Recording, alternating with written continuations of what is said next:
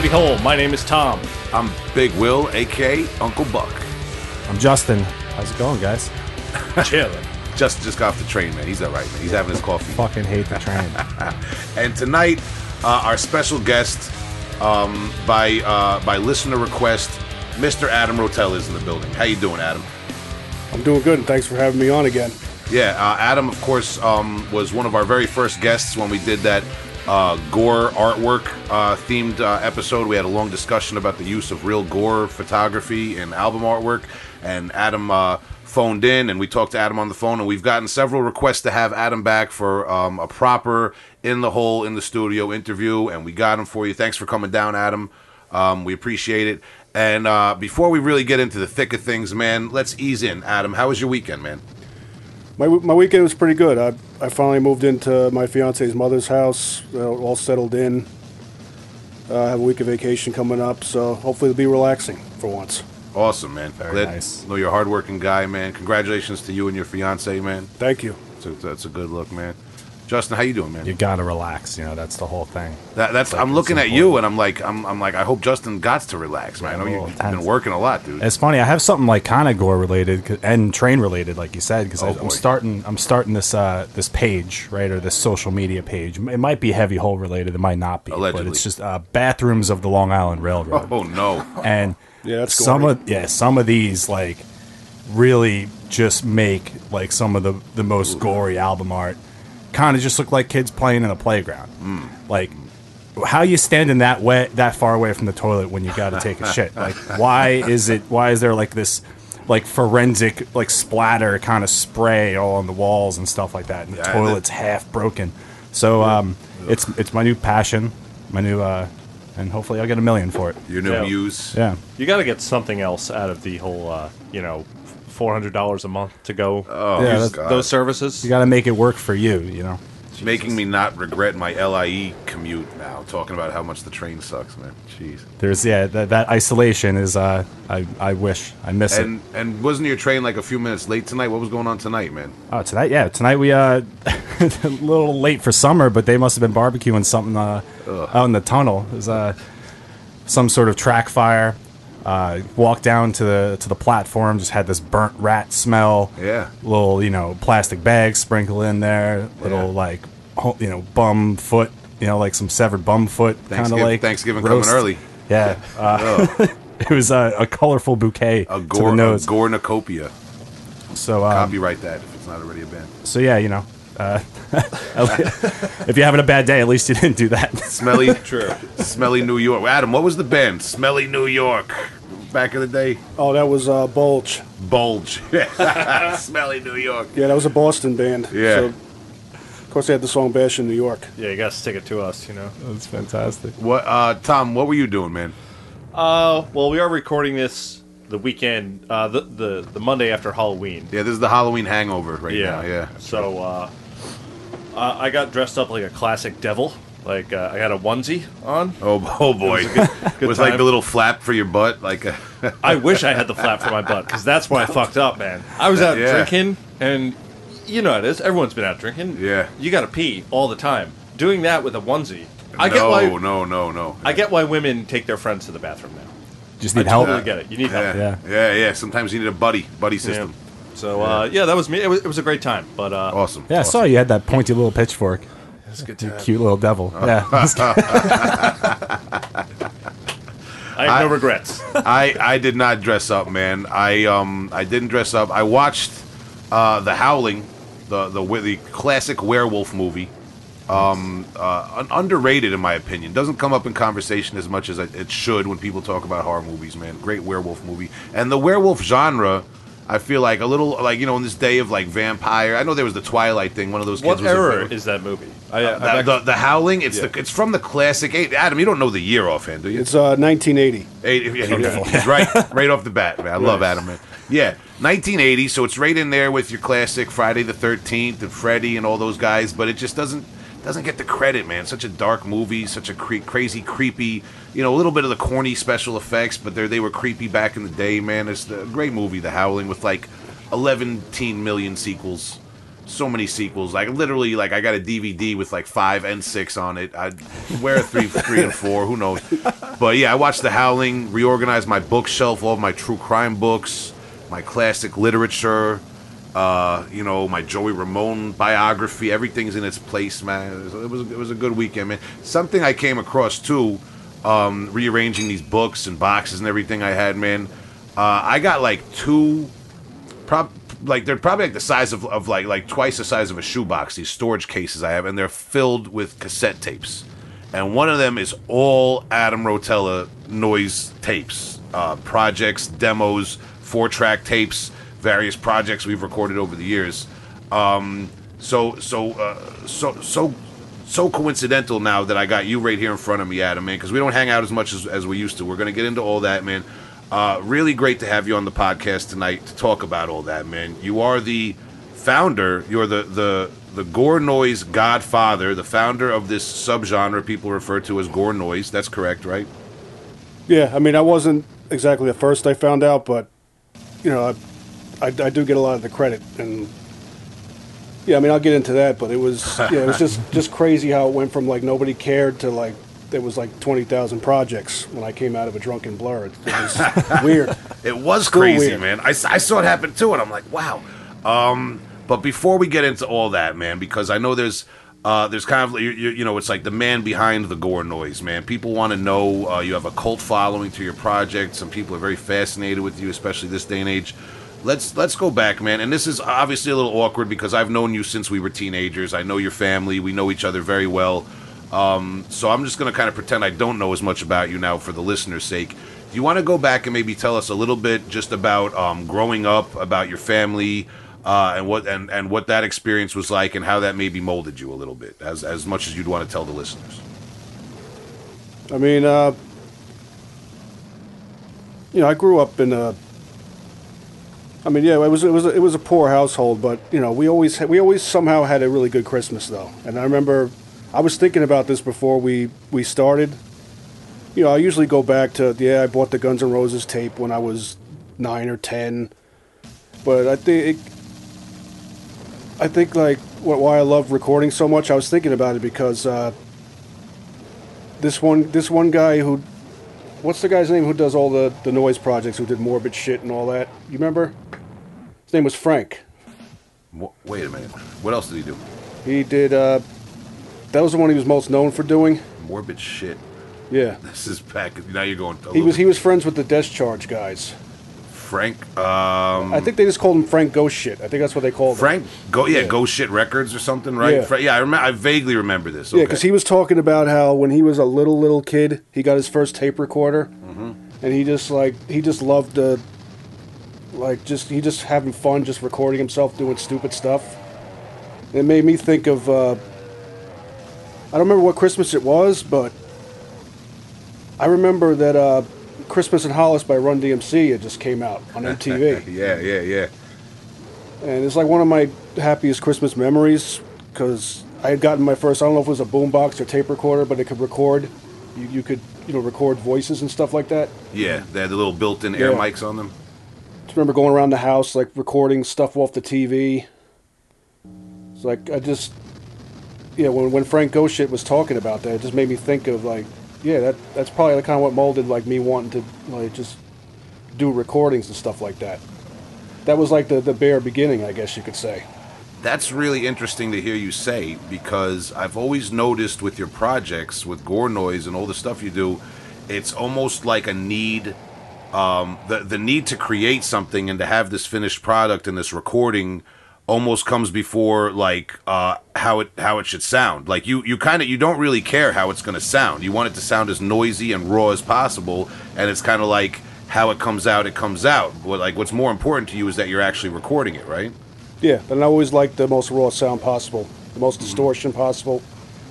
Like I, I still, uh, you, you know, I still do that from uh, my performance today. Yeah, yeah, yeah, yeah. Adam and I were just at Dare Studio in Deer Park working on a new project, uh, a new recording, man. So you'll you, you got to pay you got to pay attention and stay tuned for that one, man. It's not even mixed yet. So to get like just a little perspective, like y- your your entire musical career has been a process rather than a product. Like a lot of people are looking to make their final products and they go to studios, but you're more like you want to be the hands-on. It's it's the act of making it. That Yeah, it's, a, it's really the whole it's the whole, you. It's right? the whole total control thing. That's what I always liked about the one man projects. Mm-hmm. It's like you know, because I've been in band. I mean, me and him have fun in bands, but like I've been in bands where it's like you know serious business. Like you got to write this, you got to do this a certain way. Mm-hmm. Like bumping heads. Like when you do a one man project, you just do it your way. Oh, right. you don't have you don't have anyone that you have to like run anything by. I guess. Yeah. No, I mean, even though I, I have fun being in bands too. I've been in bands, full bands, like that where you could, where everybody was had good vibes off each other. But then I've been in bands too where it was just arguing, arguing, arguing. Yeah. Now, just for the listeners, quick, because that might be something people want to look into. You, do you actually have any recordings of you with with a full band? Uh, you know, performing like different types of, st- of stuff than, than than Gore Noise. I know there was your hardcore band. Yeah, that was worse than ever. Uh, yeah, worse than ever. Um, uh, and there, you put out the demo. Is that online or is it just the cassette? It's the cassette, and there was a CDR version, but Brian, the guitarist that passed away, Yeah. Rest in peace to Brian. yeah, he he handled the CD part. All right, so maybe we'll uh, we'll see like a re-release of that, or so we got to talk to John Santiago about that maybe. But um, uh, besides that, was there ever a band that you were in, like a death metal band or a full lineup band that you recorded with or played shows with? As far as death metal, not really. I mean, there were ones that started but didn't last too long. Yeah, and I, I'm pretty sure the only time you've played shows was probably with me when we did our band Carnal Trash for Yeah. several years. And maybe, I mean, was there a time with Vomulence, the noisecore band we were in high school with? Like, was there any other time you played live? Uh, with Matt McNally, That's right. we, we had a band called Putrefied Stomach Contents, and I played drums for it. Yeah. Yeah. That was actually my first show ever. Was uh, what was it? 2000? I think it was 2009 or 2010. Okay. We actually played in Lindenhurst at the Moose Lodge on Teen Night. yeah, they. Uh, yeah, we cleared the place out. They, it was full. you know, they were waiting for the bands that were playing afterwards. But once our band hit the stage, like everybody but three kids were waiting outside for us to be done. Yeah. We're shout, shout to those three kids. Those three kids were hardcore. and. I, I wasn't I wasn't offended. That's I would have been offended if they if they if they, if they loved it because they were there for like whatever you know, whatever uh, not popular band, but whatever the local band was that they all liked. Yeah. like they were waiting for them. So, all right. So, I just wanted to clear that up, just in case anyone um, heard you say that and think that, like, oh, Adam has some some band he sang for years. I got to find the demo or whatever. There's really just um, your solo projects and kind of incarnations of Gore Noise. Like, there was Bonded Flesh with you and your cousin Ed. Yeah, a couple And- tapes, yeah. Yeah, and then there's like Liquefied Maggots, which is with me, but it follows a lot of the same formula as uh, Anal Birth um, the, the gore noise thing. And like you said, it's always kind of been about you controlling all the aspects of it, the one man project. Um, but let's go back uh, further. I mean, you mentioned, um, you know, the Christmas where you got to record stuff around the house, and that kind of like uh, it, it planted a seed in your head, maybe. Uh, you did mention the Guns N' Roses tape. Like, when um, do you become more aware of and into hard rock and, and heavy metal music? Like, t- t- tell us about that process. Yeah, I mean it, it did start with Guns N' Roses because before that it was just whatever. It was just whatever came on the, the radio, whatever was on TV. Because I didn't really like have, I didn't really have people that listened to underground music or anything like that. I basically got into that on my own. How? Oh, okay, I'm sorry. Go I'm ahead. sorry, but yeah, Guns N' Roses was definitely like the, first one I consider like a harder band I listened to. Mm-hmm. Because uh, they came on MTV with that "Sweet Child of Mine" video. I was like, ah, that's that's all right. And then "Welcome to the Jungle" came, and that was a lot harder. And I was Yeah, like, yeah. hmm. That that became like my favorite song at that point. Okay. And then I was able to, you know, I was only nine years old, but I was able to borrow the money from a kid's school, and I got. I wasn't allowed to go anywhere really because the neighborhood I was in was really crowded, not not a great neighborhood. So, mm-hmm. I got one of the girls in the neighborhood that was older than me to go get the tape for me, Yeah. and I played it, and I I fell in love with that album. I couldn't stop playing it, and plus it was the, I guess it was also the controversial album back then. Yeah, that was was- was that Appetite for Destruction? Yeah, that one. Yeah, the album cover was really controversial, even t- by today's standards. And some It was just the ways. contents. Like it, Yeah. it'd be nothing now, but like back then, like he was, he was saying the f word, like talking about sex, and Yeah, Night Train, all about liquor. yeah, yeah. Yeah, good album. man. Night that was actually my favorite song on that album before I even knew anything about drinking liquor. But uh, yeah, that song Night Train. Um, now you say you kind of got into metal on your own, or you got into underground music on your own. Like, uh, so there's Guns N' Roses, and I assume that eventually you notice like Metallica and that Yeah. sort of thing. When do you notice metal, and when and like take us through like getting heavier and heavier and heavier until you find like death metal and underground metal? Yeah, well, not too long after, well, maybe a year or so after I got the Guns N' Roses album. Like, there weren't a lot of metalheads in school, there were a couple. Like, I'd see these T-shirts around, like Metallica, Megadeth, Slayer. I'm like, I've seen all these names. I'm like, these sound like something I got to hear. So, this this one kid, Will Levitino, like he was popular, but he was also like he, he was like the resident metalhead in sixth grade. Him and a couple other kids. Will Levitino, um, incidentally, uh, played bass in Half, in Half Man. Yeah, eventually. Local yeah. uh, power Yeah. violence hardcore band Half Man. Um, that kind of yeah. We'll, we'll we'll talk about that another time. But I've brought them up on the podcast before. Shout out to Will Levitino. Yeah, but I, I can't say completely on my own, but you know, I had to go search it out on my own. But I, I would see people with these shirts, and I remember this one kid outside playing the Kill 'Em All tape on a boombox. So- And you know, I lived by the Pathmark, mm-hmm. the grocery store, and back then, like you could get metal tapes at, at, the, at the grocery store. I wish, I wish that still happened. Yeah, Yeah, yeah. You could go in there and they would have uh, the, the tape section and the magazine section. Sometimes would have like pro wrestling magazines and different things. Yeah. Yeah, and people say it all the time, but like it's true. Like when I first heard "Raining Blood," "Raining Blood" by Slayer, like that's people talk about that like that's one of those moments where you know where you were. Like just, just like when you hear something that heavy and that fast, like when you're used to like you know just like your regular like heavy metal, thrash metal, and all of a sudden that comes out of the speakers. Yeah. Yeah. Like yeah, that that was definitely a turning point. Like that's why I realized I love like really fast, really heavy stuff. That's for sure. And um, this is something that was actually a little bit probably before my time. I never even saw this, but tell me the story about the store where you could make your own mixtape. Yeah, that, that, That, that's that's, a the same one. same era, right? Like Yeah, rough- I was about I was about twelve. yeah. I'm, I think I might have just heard like Raining Blood at that at that time. They had this was a short-lived thing they had at the record stores. It was called a Personics machine, where you you could actually there was a catalog you looked through, and you would type it in to the machine, and it would it would play you a, about a five-second clip of it, each song that it, it was available, and you would make a list and I think the tape itself cost a couple dollars. It cost like fifty cents a song. So of course, I, my first tape only had two songs on it because I didn't have a lot of money.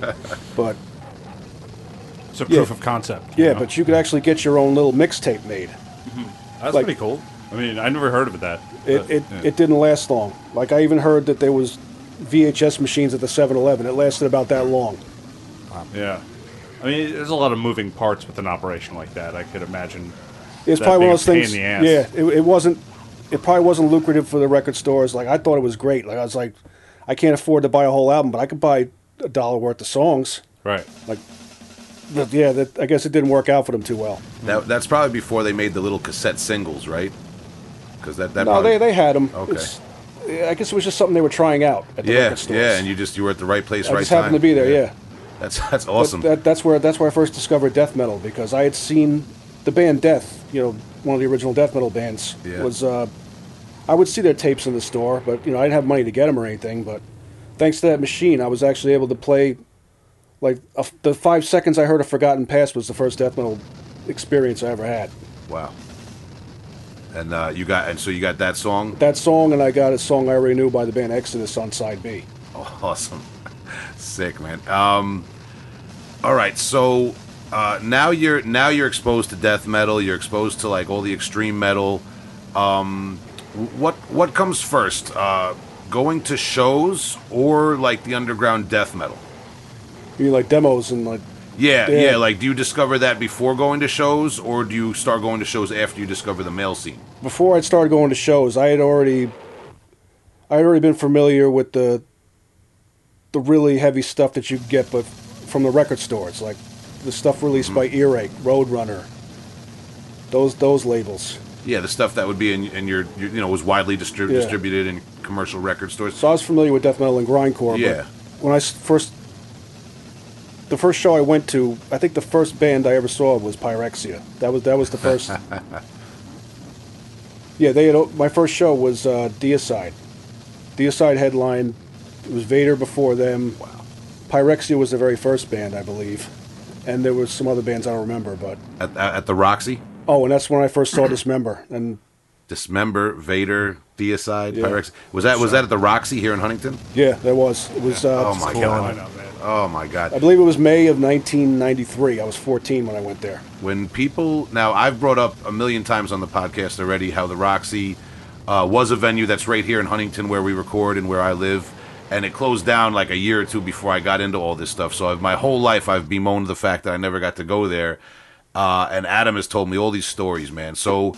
You go there. I mean, I can't even imagine. Your first show is Deicide, Vader, Dismember, Pyrexia. Like you got Florida, New York, Sweden, uh, and and uh, you know random like iconic Polish death metal band there. I mean, and at that point, regional styles were regional styles. Seeing Deicide was seeing Florida death metal in the flesh. You couldn't just go on YouTube. You know, it was a whole Yeah. a, a band coming from a different region was a whole different thing, right?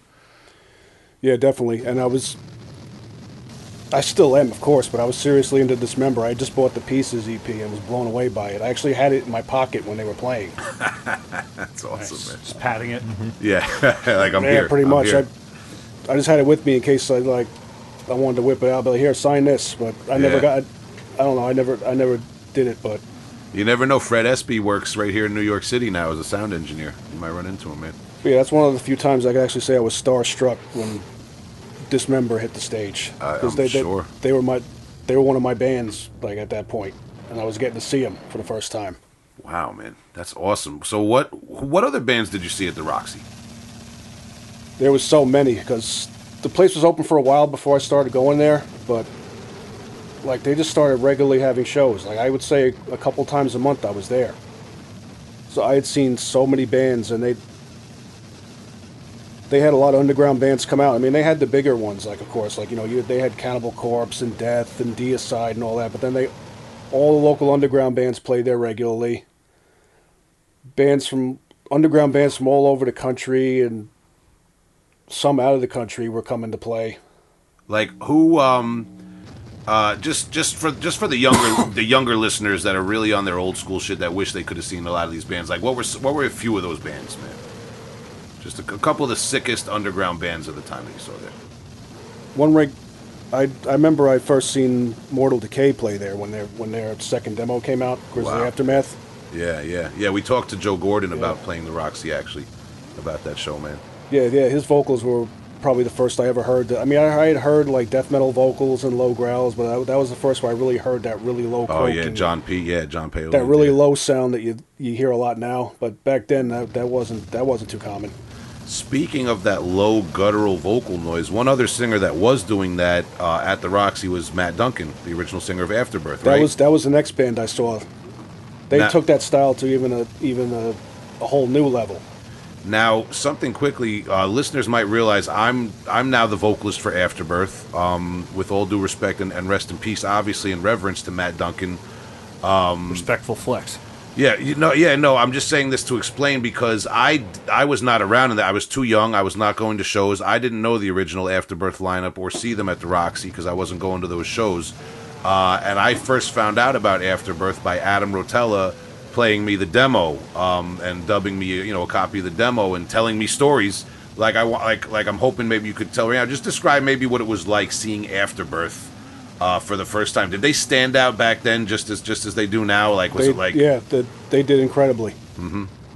I remember seeing ads because they hadn't found a bass player yet. Because I used to see the the ads posted up around the Roxy that Afterbirth was looking for. I didn't hear them yet, but they were looking for a bass player. So it was pre Dave Case yes, uh, being in the band. Yeah. yeah. I think they had recorded just recorded the rehearsal tape with the other guy. I can't remember his name. But yeah, the first time I remember, I remember that distinctly. First seeing them for the first time, because Matt Duncan, the, singer, had just gotten married.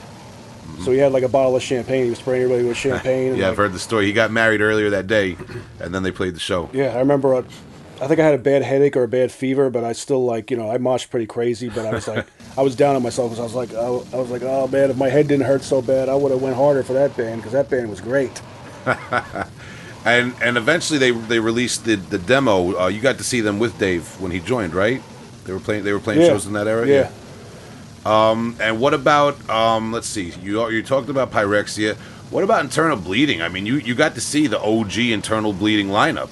Um, yeah, yeah, and, and Chris Pervelis is one of, one of the key people in helping me get into underground stuff. I mean, I said I did it on my own, but he was one of those you know people that like put me in a lot of the right directions.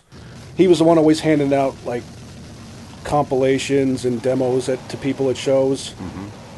Chris Pervelis from uh, Internal Bleeding. Um, anyone else you could think of back then who was like around the Roxy who was really active in the underground scene? Like I really loved the band Torture Crypt. Like I, it was always oh, it was always great to see them. I think I saw them like at least three times. That's Torture Crypt with a K for all you kids who got to look that up because that is in this era where people are rehashing all these old school bands and giving bands a second chance that from from the 90s Torture Crypt man that is the band that needs to come back and do their little MDF Yeah. reunion set and all that stuff man what a great band Torture Crypt was Yeah, they were amazing, and they they also did like a lot of like cheap special effects on stage, which was great. like what like they have like dummies of women like stuffed with with bags of chocolate syrup, so when John Lavinia would stab her in the in the ass, the the, the chocolate would come out. oh my god People were throwing. I remember people were throwing the bags of chocolate around. It like splashed all over my leg. I was like, "Thank God that's chocolate."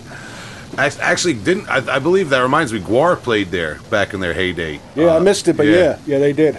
Yeah, I remember. I, I, I was probably in like seventh grade. I definitely wouldn't have gotten in, but I remember a girl talking about her older sister going to that and getting covered with whatever. Yeah, I never, I never got to see GWAR, but I always heard the Yeah. legends from people. Yeah. So, um, uh, when does the so now you're you know you're ordering CDs and demos from underground bands. Um, you're going to shows at the Roxy. You're fully into the underground stuff.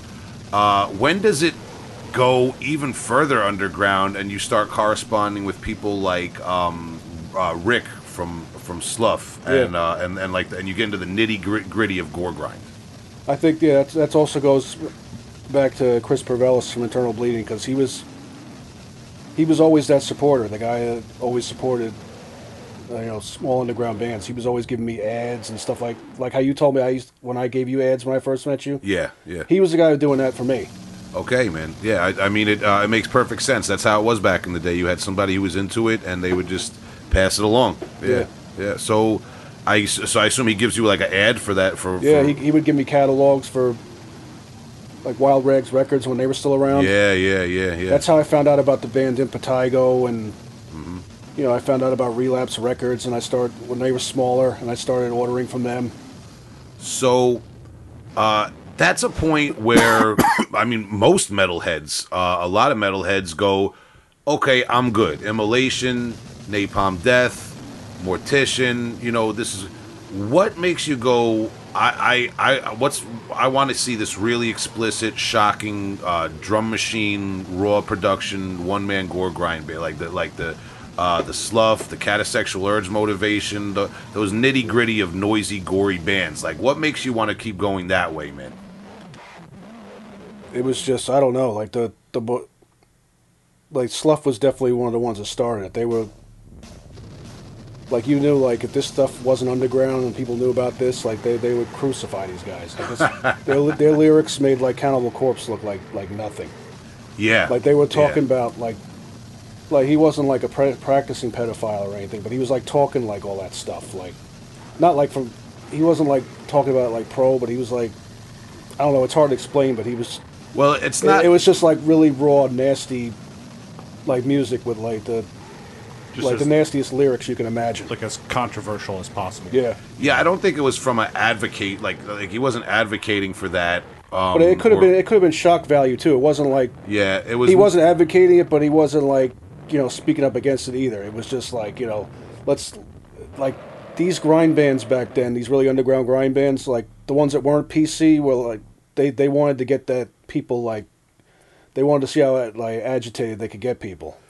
Yeah, I, I almost look at it as kind of like um, like a, a butchered at birth and deicide mentality, but like times GG Allin. You know what I mean? Like basically. just just trying to take that blasphemy and gore and uh, uh, you know nothing is sacred to, to like the next level. Like and then you got um uh the, the I don't know if Dismembered Fetus was the first of those Colorado bands from that scene, but you you started corresponding with Ace too, right around that time. Yeah, because they, they they were friends. They were friends with Slough, and that's how I found out about them. You just it, it it's just like a chain reaction. Like Chris Pervelis like gives me like these catalogs and these ads, and all of a sudden I'm like, you just you just keep searching them out. Like you want to search out all like the the nastiest sounding music you can find, like with my taste. So, uh, that being said, we're getting into really extreme territory with the gore grind and the gore noise. Bands with some of the most shocking lyrics and imagery um, ever. They just directly want to con- uh, confront people. Um, why? Why do you think you stick to the grindcore side of it and you don't go into the full experimental noise like your Merzbow and those sort of bands? What do you think I- keeps you in the grindcore area? I don't know. I guess just the the sound more appeals to me, but I, I really like in the past couple of years I have gotten into more of the that harsh noise style though. Mm-hmm.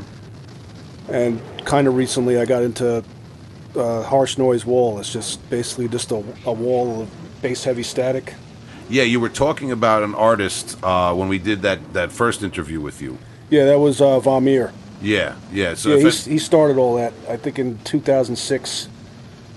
He started harsh noise wall. It's where as reg- usual harsh noise, like we'll have like some change ups, some some loops, some like whatever. Uh, Vomir for the most part is for the for the whole duration. yeah. All right, so it Different does. variations, but pretty much Yeah. like very like I'm looking for the word, but it's just based just like one like unchanging sound from beginning to end. like monotone. Yeah. Yeah, yeah. All right. So I mean, uh, and you did you did go into uh, detail about um, that artist and that genre when we did our first interview with you too. If the listeners want to check that out, so you do get into noise. It just happens a little bit later in life. Yeah.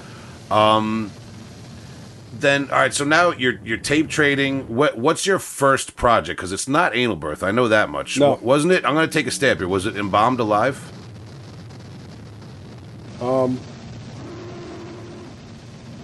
not not not really officially. I mean, that was the first thing I released, but Okay.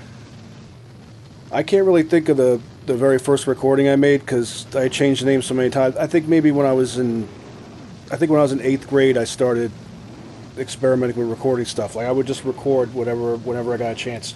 If I was over at my cousin's house, if he had an acoustic guitar and like Huh.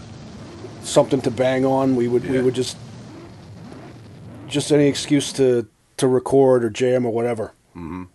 So when do you release your first tape that's that you would consider gore noise or at least like a primitive version of that?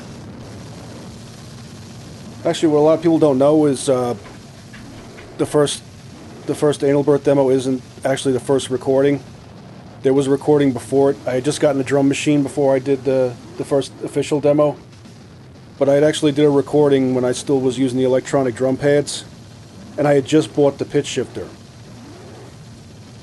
So I, I, I made that recording, and unfortunately, I accidentally recorded over it. So people like the few people that know about it like are dying to get it, but it just doesn't exist anymore. You haven't even heard it. The, the only No, one that, the only one that's ever heard it was Eddie. me me and Eddie are the only ones that ever, ever actually heard it. I'm not, I'm not I'm not saying that to like you know get people upset, but it's just it, it upsets me though because Don't look on eBay or Discogs. yeah, I'm just it just there's no copies that exist. So, um, I know eventually you put out the regurgitated corpse. uh, Shit lovers was the first demo, right? No, Pile of Rot was, but Rot, I yeah. didn't. I used these really high quality metal cassettes to record on that the first demo, and I really didn't like the way it sounded. Mm-hmm. I thought it sounded too thin, too clear. Yeah. Well, like those silver tapes, like the Yeah, the ones that are actually like literally metal. They're, Yeah. yeah, they're mostly made of metal. yeah. That's th- th- those are like super hi-fi. Yeah, those were the. I remember them being really expensive. I didn't. Mm-hmm. I, I bought a two pack, and I think even back then it was like twenty bucks, something like that. yeah. Yeah. Yeah, Tower Records, they had that wall of blank cassette tapes and they had all the different varieties and CD oh, man. This, They had ones that were shaped like C, uh, like the cases were shaped like CDs. I was just yeah. They they had a lot of variety back then when cassettes ruled the stores. Okay, so so what I'm trying to get at then is um uh you're you you you start gore noise pretty early on. I mean, uh, those early recordings where there's like an acoustic guitar and the drum pads, you're pretty much at that point. You're still trying to do what would become gore noise. Yeah, I was yeah. I was basically doing shitcore, not knowing I was doing it. Yeah, it's it's I not I didn't know that existed yet. it's not like you started out playing death metal or grindcore or punk and worked your way into gore noise. Like this was always kind of your mindset from the go, and you eventually just figure out how to set the drum machine and how to get the the right sound of the pitch shifter Yeah. and the right sound of the guitar. But I mean, this was kind of always your vision, right? Yeah, I mean, when I was doing Embalmed Alive, I was really trying to do like death grind. Mm-hmm. Like you know, I was really influenced by Hemdale, Exhumed, Afterbirth, Mortician. Like I wanted it to sound like that, but I didn't really like. I didn't. I only didn't have the equipment, but I didn't have the you know the ability musically to do it. But Oh. then one one day, like when I started really getting into noisecore, like when I first heard uh, AC's "Everyone Should Be Killed," I first heard that on the radio, and that, that just blew me away. Like, like I fell in love with noisecore at that at, that- at that point. And that was probably Matt the Mortician on Stony Brook Radio. No, it was. Okay. I did hear a couple of his shows, but it was uh, Terminal Catatonia was the show. It was on. It broadcasted from uh, Stony Brook, really late. I think it was uh, midnight to two in the morning. And now you've told me stories about uh, staying up late listening to that. Um, just just because this is obviously this is the '90s. There's no YouTube, no Bandcamp, Nope. uh, no no iPhones, none of that stuff. So uh, you're Adam Rotella. You're trying to hear some new death metal and grindcore you never heard before. Put us there. What like like like what was it like trying to hear that stuff late at night in your room? Yeah, that was that was another key part of getting me into underground stuff too. Was the the radio show because at the Roxy somebody handed me a flyer that said the Noise Hour Stony Brook and it said WUSB Stony Brook. It had the the channel number. So I put it on one time at midnight and they were playing all these bands I never heard of. Like I think it was like ninety nine percent. Yeah, I, I just I remember back in the day you telling me a story about holding the radio like like right up to your face with the volume as almost like as low as it could go, because you because you because it was late at night while you're listening to it. You know what I mean? Yeah, and I had school the next day, so Yeah. it was hard to. St- I would stay up, but then once that started getting too hard to do, I would just I would pop a tape in, Mm-hmm. stay up as late as I could, fell asleep, and whatever the tape recorded, that I would listen to it the next day after school. Yeah, yeah, man. And now, nowadays you can just go on YouTube, uh, new death metal. You know, every new album is right there, man. Yeah. All right. Um, so now you're wheeling and dealing. You're you're you're you're trading tapes in the underground scene. Uh, you're going to shows. You're collecting tapes from like really obscure gore grind projects. You know, Slough, Catasexual, Dismembered Fetus, all these bands. Uh, I come in the picture. You would you had graduated high school, and I was still in high school. I started hanging out with your younger brother Aaron, uh, and I come around, and you and me start liquefied maggots, which, like I said, was kind of the same blueprint as anal birth and those type of projects. Uh, I just did vocals for it, um, and eventually we both fall in with uh, uh, local metalheads from Huntington, man, and we start hanging out with those guys. Um, still, I mean, there's there was like we had Vomulence, which was a noisecore band. We had a couple of what didn't you guys? What was it? Screaming Abortion, the project or something. But none of that Oh. stuff ever got released. Yeah, I, I still ha- I, I actually came across those master tapes, but yeah, Yeah, yeah, yeah, yeah. a lot of short-lived bands. Like Yeah, we had an era where we had a duffel bag. I've talked about this before. We had the duffel bag with the four track and the pitch shifter and some mics and a drum machine, and we would just pass it around. Somebody would have it for a week, and then somebody would have it for another week, and we'd have like a bunch of demos come out. yeah, some things never Yeah. changed. I still got that setup going on right now. Yeah, yeah. Adam just passed me the four track today. Uh, We Yeah. we got a new project going. And I man. still got a duffel bag with all my equipment in it. Yep. yeah, man. So still going on today, man. I don't know if it's going to be a liquefied maggots reunion, so shut that rumor down on the message board, all right? Um, something uh, you mentioned it before. Um, you know, you said uh, you know when I when I came out of this drunken haze, I think you said you know there was all these people into anal birth and there was all these other bands. When you were doing regurgitated corpse and then later on anal birth and doing all these projects throughout the late '90s, uh, was there anything else like anal birth? Was there any other scene for like brutal gore noise going on? Back when it started, no, and a lot of people didn't get it. Like even in the like death metal and, and grindcore scene. They just, you know, they, they basically said like it was true. Like it, it, it just sounded like the same thing over and over again. Mm-hmm. Like as I I'd given up like between giving up on uh, you know trying to be musical and like really falling in love with noisecore, I just decided to go full blast. Like when I started Anal Birth, like I wasn't against humor. I mean, I, there were a lot of humor noisecore bands that I was actually into. I just like the darker and darker the subject matter got, and like how I wanted to go into like just like doing the most offensive stuff possible. Like I just for some reason decided just to be seriously offensive. Well, that's the thing is there were a lot of bands that had a similar kind of sonic formula of just kind of chaotic blasting noise, but they always had a sense of humor about it. Yeah, usually, yeah. Yeah, most for the most part. And the ba- and the, the the artists that had this really dark shark uh, shark value, shock value, uh, Mortician Malignancy had the shark value with Motivated by Hunger. Uh, the artists that had the shock value, the really dark shock value, were more like your power electronics and your experimental noise artists that were doing that. And I felt like you kind of um, bridged the gap because you had the disturbing nature that you know, the disturbing aesthetic that was going with these power, power electronics bands, but you had that sonic blasting quality that you'd find in your more um, like comedic noisecore bands. You know what I mean? But like you said, you just made it straight serious. Was there Yeah. ever a backlash about about the gore and the artwork? Like like did you ever get the impression that like maybe it would have been more acceptable to people if it was death metal, but because it was such extreme noise that that, that it bothered people more? Yeah, I mean, like nowadays, like people get offended at everything, but back then it was different. I mean, there were people that got offended, but it wasn't as many. Like if, if I tried to release something like that now, it would probably there'd probably be such a backlash you wouldn't believe it. But no, I just once in a while somebody would like make a comment and send it into a zine, like why why you uh, why do you have this anal birth demo ad in in your uh, zine? It's it's it's it's horrible. It's disgusting. Like once in a while you get to hear something like that, and then somebody like like Ace from Dismembered Fetus would call me up and congratulate me about it. Yeah. Yeah, rest in peace to Ace, man. That, that's the whole game, right? It's like Yeah, getting yeah. attention, and you know, you, you either take it or you get upset. Yeah, You know, because so I would just say the most offensive stuff possible, and if he and I was actually disappointed I didn't get because bands like Dismembered Fetus like were getting hate mail all the time.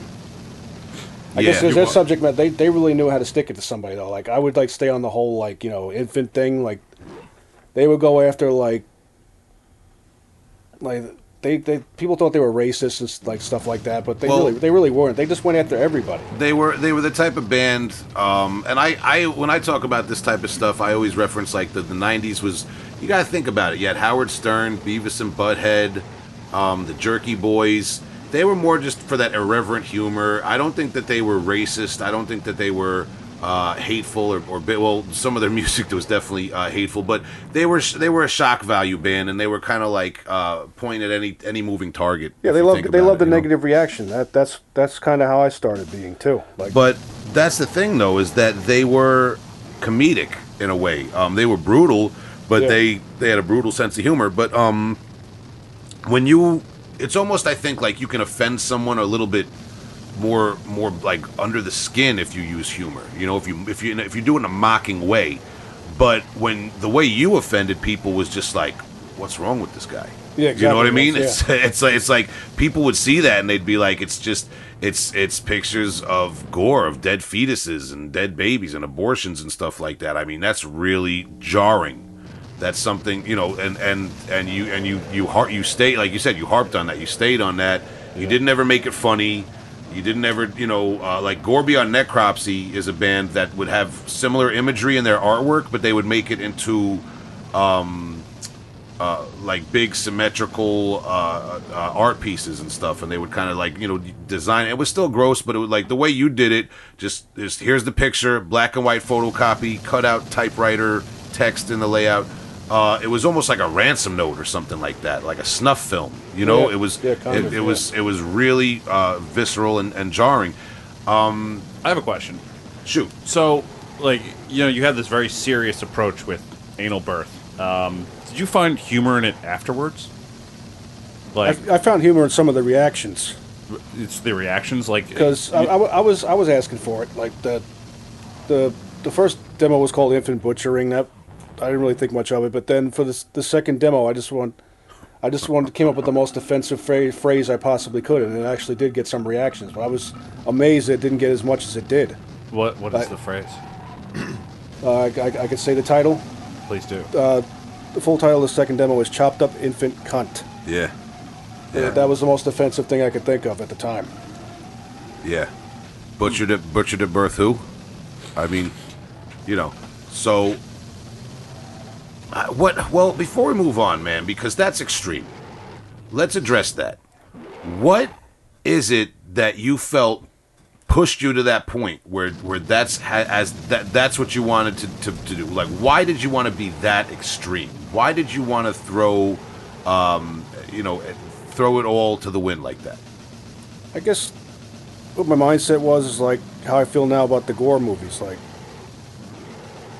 like it's, you know, I'm not I'm not out there actively doing it. So like, I don't think there should be any limits and laws to like.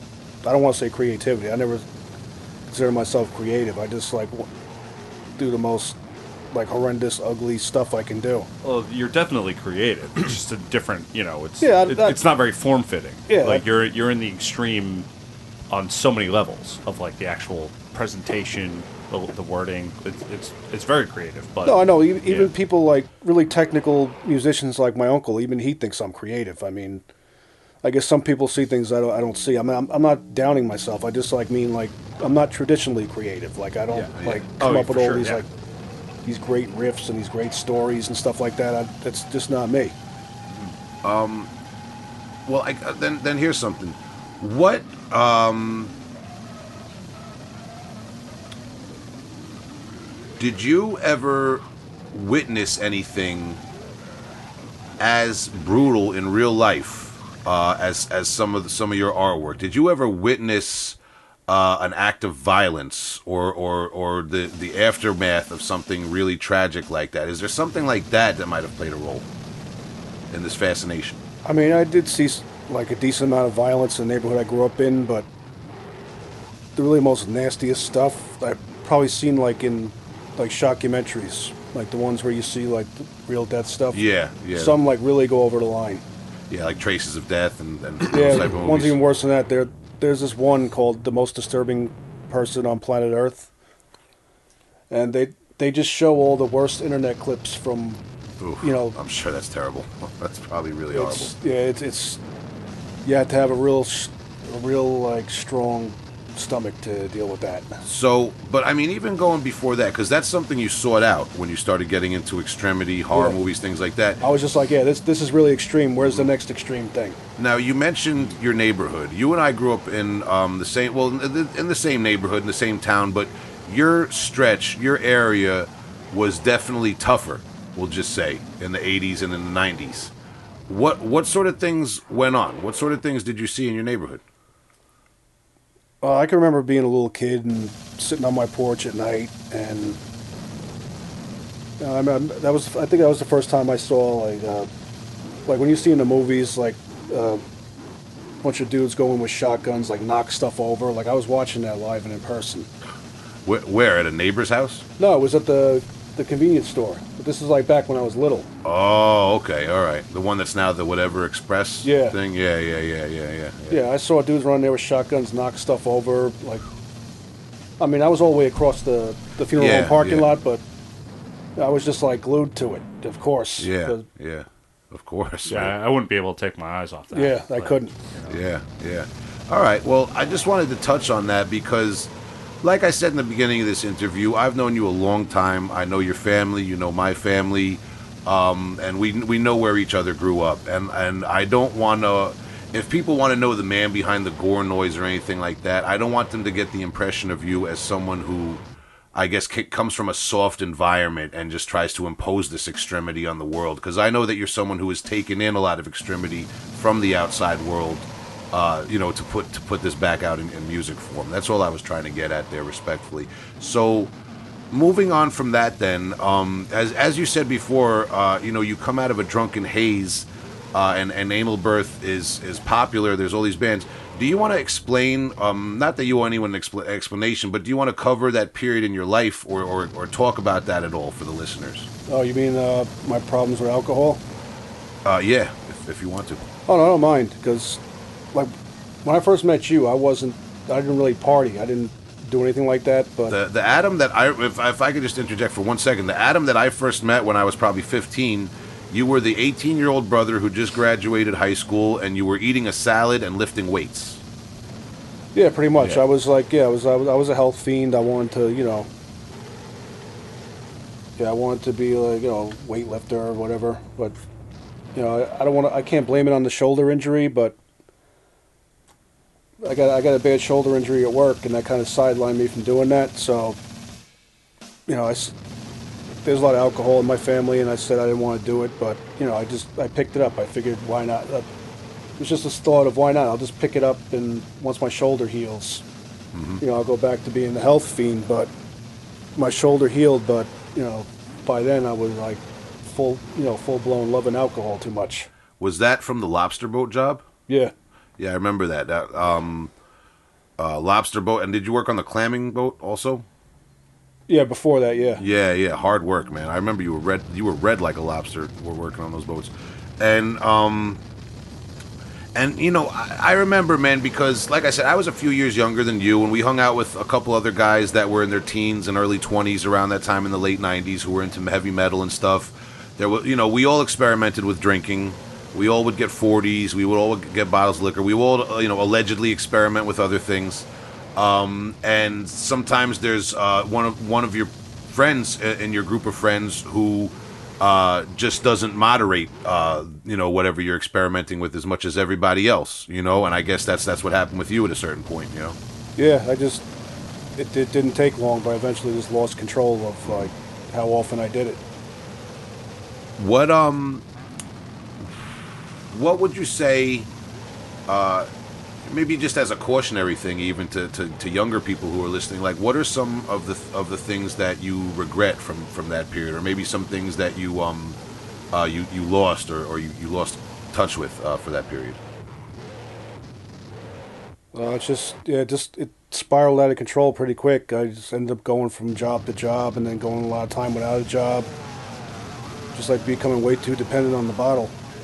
So like you know all that you know all that noise and and grind and stuff I was so in love with. Like yeah, I listened to it when I was drunk, but like like the bottle became more important than anything. So like that that took a back seat. So so your lifelong love of underground music uh, and horror movies and all this sort of stuff kind of took a backseat to alcohol at a certain point. Yeah, yeah. That's the, that's the beast when you're a full blown alcoholic. You just that becomes your number one priority. Yeah, and you know, I was, you know, obviously we've been friends for a long time. I always considered myself your friend throughout, uh, you know, your struggle that you went through. You fought tooth and nail. Uh, you, you sure did. What would you credit? Because now, how long have you been sober now? Uh, A little over nine years now. Is it really nine years? Jeez, Yeah. man. I was ready for him to say like three or four years, but that's just because my perception of time. Nine years, and no cigarettes too, right? You kicked cigarettes, everything, right?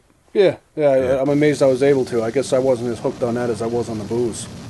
what do you credit um to because because when you stopped also it's not like you had uh you know like a wife and kids that you were trying to stop for you were you were just out there you were out there trying to quit and and and um you know aside from uh you know a few family members and friends like like hopefully we all would have uh you know it's not like you you had a huge support system in place man that was a, a massive fight for you what would you credit with winning that fight and be, being able to, to become sober I would say going to going to not just going to AA, but I I was lucky enough to go to one that kept me grounded long enough for me to meet a good sponsor, who I'm still friends with to this day.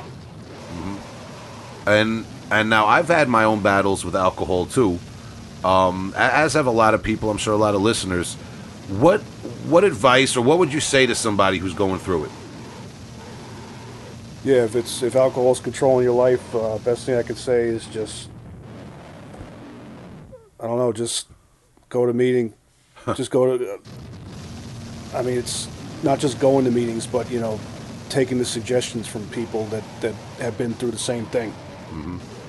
So, all right. So I, I just wanted to cover that because you acknowledge it very openly, and it is an important part of your story because there's a gap there where you- you're not as productive in making these projects and recording these these tapes for for years.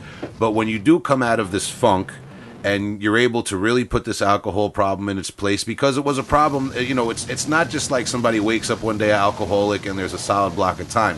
You come out of it, you fight it, uh, you you you know it, it comes back there's relapses it's it, anyone who knows that you know who knows Yeah. about this stuff will tell you that. But eventually you do get back involved in music. Tell us about um like your first getting back in the underground scene. Like was there a day where you just like you know let me pop online? Like what's going on with the underground music? Like Yeah, I was at a I was at a long term rehab facility called Phoenix House, and you know that it's a pretty strict operation. But once you've been there long enough and you gain enough trust there, mm-hmm. that you get to go out more. I started. They started letting me go out on day passes, so I would go to the library and go on the computer okay because I didn't have a computer of my own. I still don't, but I would go on. That's how I found out that like all of a sudden like anal birth had blown up. Like it's just like everything else. Like once something's dead, it's all of a sudden popular. But I didn't think Yeah. like I didn't think that would ever become popular because even like people in like a lot of people into grindcore like thought that shit was like crazy. Yeah, what what was going through your head when you first realized that that, that had popped off? I thought I was reading it wrong. I was like, no, that can't be. I was That- like, that's crazy. because in the '90s, like, I mean, I'm not complaining about it, but like nobody really cared. Like there were, I had like a tiny handful of people that were like, yeah, anal birth, but like most people were like, what, what the fuck is this?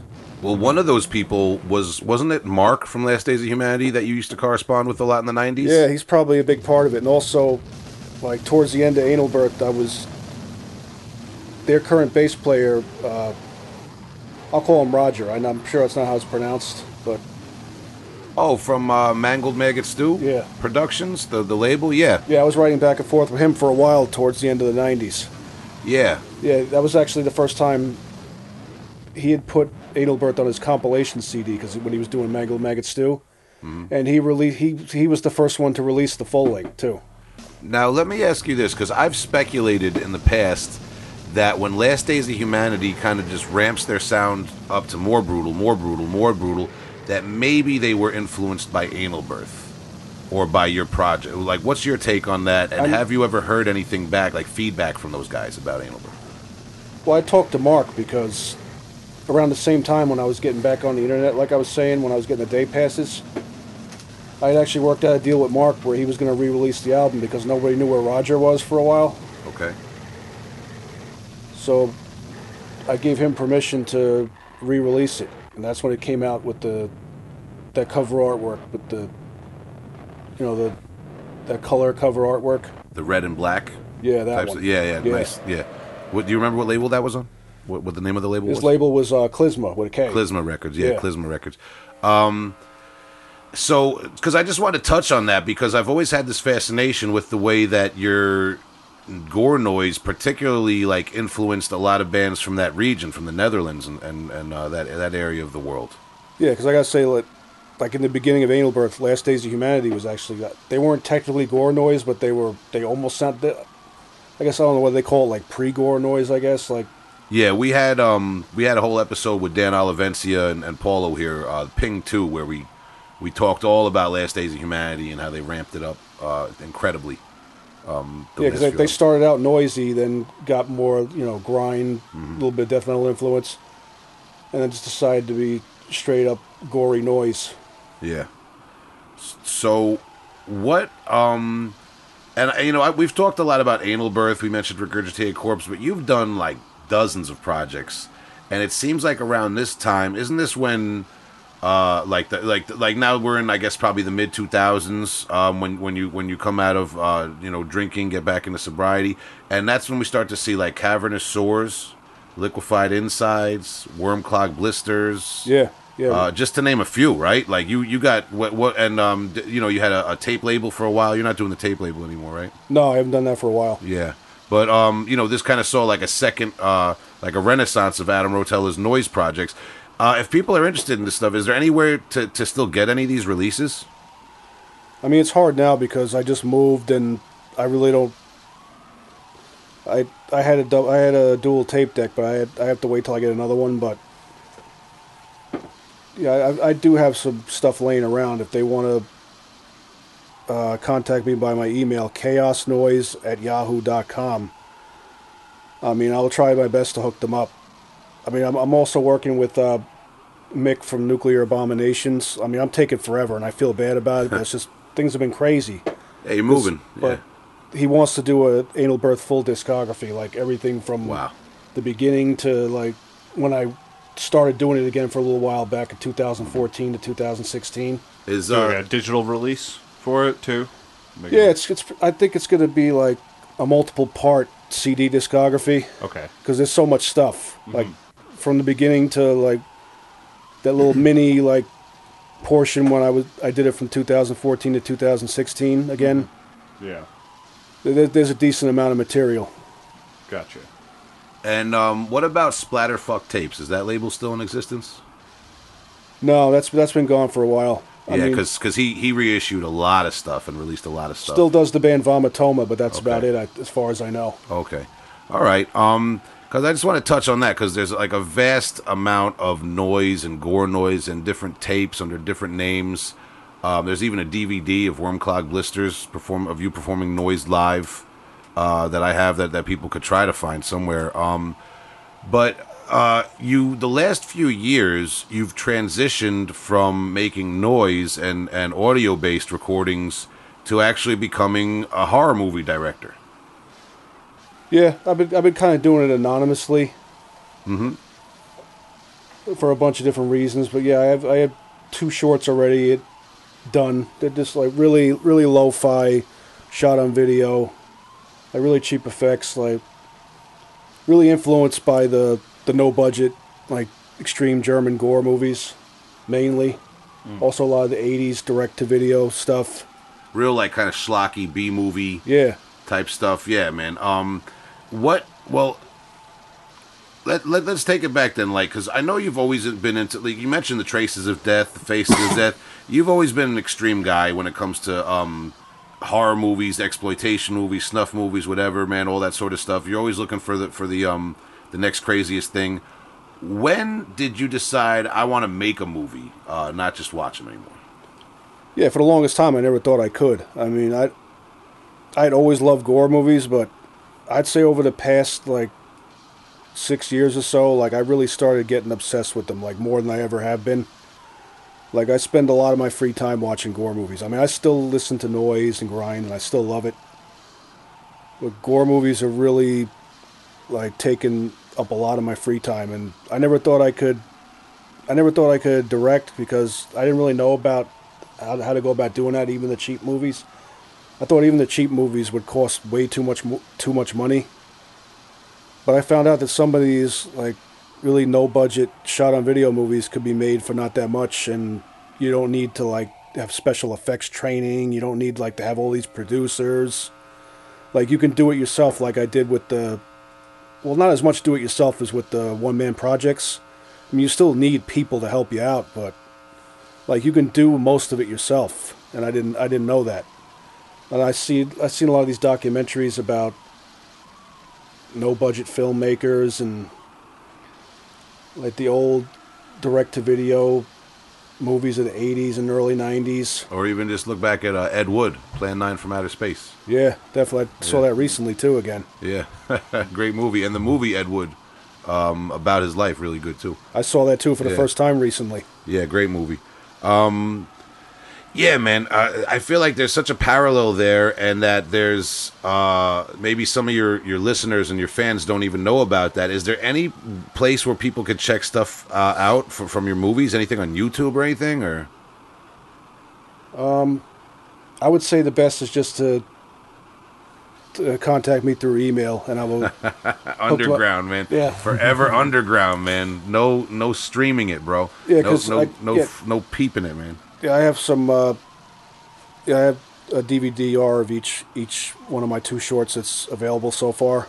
Okay. So anybody wants to contact me and ask for them, like, I don't plan on making them limited edition or of any kind. Like these people that make ten copies and then they, you know, then then the price gougers put them for ridiculous amounts on eBay. I'm not about that. I, I want people can have full access to my movies the best I can. It's just the second short I made. I can't really make a YouTube video of it because of the extreme mat content. It's basically I'm like sure. it's basically like an anal birth track put to a movie. Oh God. And then, not- then the first one is like it's a, it's a torture movie, but it's like really cheap, like really obviously fake, but it was fun, Yeah. gory, all that. Yeah.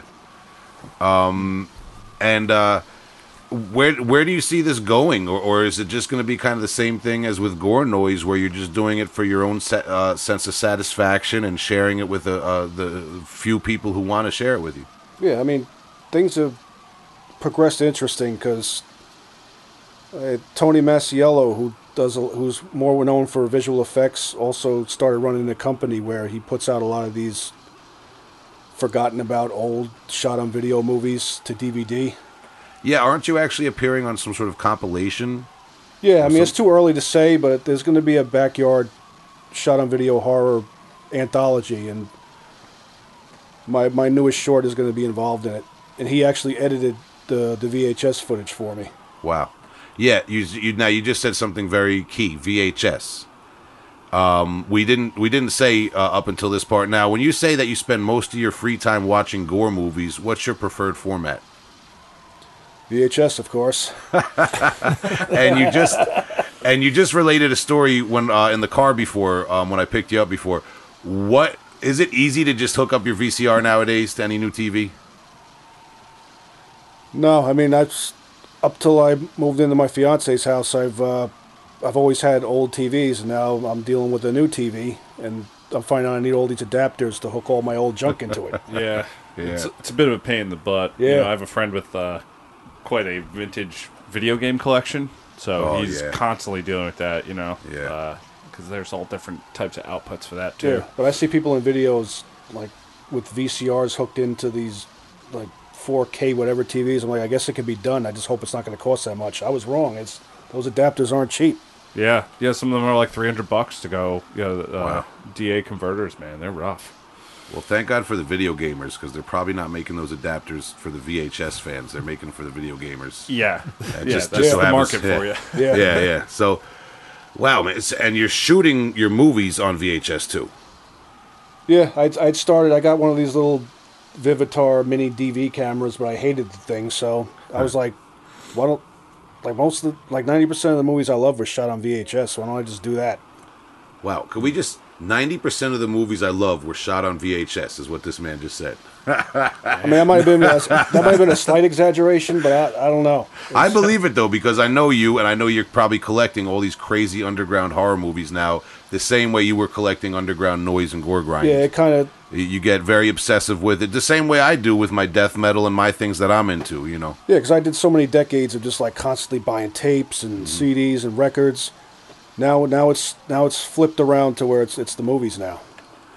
Wow, man. Um, and uh, you know, I I, I feel like I, I, Got a ton of I got a ton of I got a ton of music and noise though, so I got eventually uh, I'll get enough movies where I it goes right back to where it was. maybe you can just start doing music videos for gore noise artists and gore grind bands. That would be like Yeah. the perfect, you know, the, the combination. We'll see, man. I'm not going to tell you how to live your life. um, but there's there's so much more I'd love to ask you, man. I feel like we're to have to have you for like a part two eventually, Adam, because um, I do want to start. Uh, you know, we brought it up to, to today where you're making the movies, and I want to start winding it into the recommendations just to be respectful of your time and of the format. Um, but maybe on this note, we're talking about the movies. Uh, obviously, people can email you and get in touch with you if they're interested in your movies. But what are like what would you recommend? Maybe like a hot like like two or three uh, really cool underground gore movies that you've been watching. Like like let's kick off the recommendations by recommending some movies first. Uh, movies, I would just say the like the goriest ones possible. Like two of my all time favorites are definitely Cannibal Holocaust and Cannibal Ferox. Whoa whoa. Like I'm I'm very besides the the shot on video gore, I'm very about the old Italian cannibal movies. Mm-hmm. Those I definitely recommend. Of course, Man Behind the Sun, that's another favorite. But as far as shot on video, I would say definitely uh, The Burning Moon. That's a big favorite. Also, uh, there's a I mean, it's not new, but it's newer. It's called uh, a fucking cruel nightmare. That's definitely one of the goriest ones I've seen. I mean, it's very it's very no budget, but there was like just constant carnage going on, blood spraying all over the place. Wow. So I definitely recommend getting into those. We got to have like a movie night with you and Nick Cacioppo, uh, ex the Communion, because he he's definitely into. And you know what's funny? I know I know quite a few drummers that are into really extreme stuff too. Like um, uh, well, you know, I'm not going to put them on blast, but we'll we got to get you guys to have like a maybe next Halloween or something, man. Have like a round table discussion or something. Yeah, I can lately I can talk about movies all day long. Yeah, yeah, I know, man. I know, man. It's awesome too because I'm I'm kind of getting way back into horror movies too after an extended period of not so much movie watching, man. But um, but we could talk about that uh, another time. So, uh, like I said, being respectful of the format, we're we're gonna have to do like a part two with you, Adam, and talk more about the history of gore noise and your history in the underground scene. I know you got tons of stories about tape trading and shows and stuff. So, wrapping things up, let's go into album recommendations. My new my new one is uh, it's a gore grind band, pretty new from uh, Phoenix, Arizona. They're called Heinous. This is just really raw throwback gore grind, like just uh, down tuned. Sounds like it was recorded on analog equipment, and I'm sure it was. We have ever come across in this state. It's just like that straight up like Be murdered by guns, regurgitate dead infection style, like early '90s gore grind sound. Putting poison on victims' food. It, it, it just it really stands out. I just really same time, while exhibiting a normal, placid family. it's uh it is a 12 inch LP, but I guess they it's a mini LP. his But yeah, Will Will will agree with me on this one. Evidence Yeah, this is awesome. The getting like kind of like an old school regurgitate vibe, right? Yeah. Off. It's because the drums sound so real. Yeah, this one just really stood out. I mean, there there are tons of gore grind bands now, but like, I guess the oldest older sounding ones appeal to me the most. Okay. Right, a little uh, nostalgia for you, I guess. Yeah, it's just like super catchy, just super heavy. And yeah, this is. It's like you said. There's so many bands nowadays. It's hard to tell apart. But when you listen to this, when you play this for me, it sounds exactly like you said. Sounds analog, and it, it captures that feeling of some of those old gore grind albums.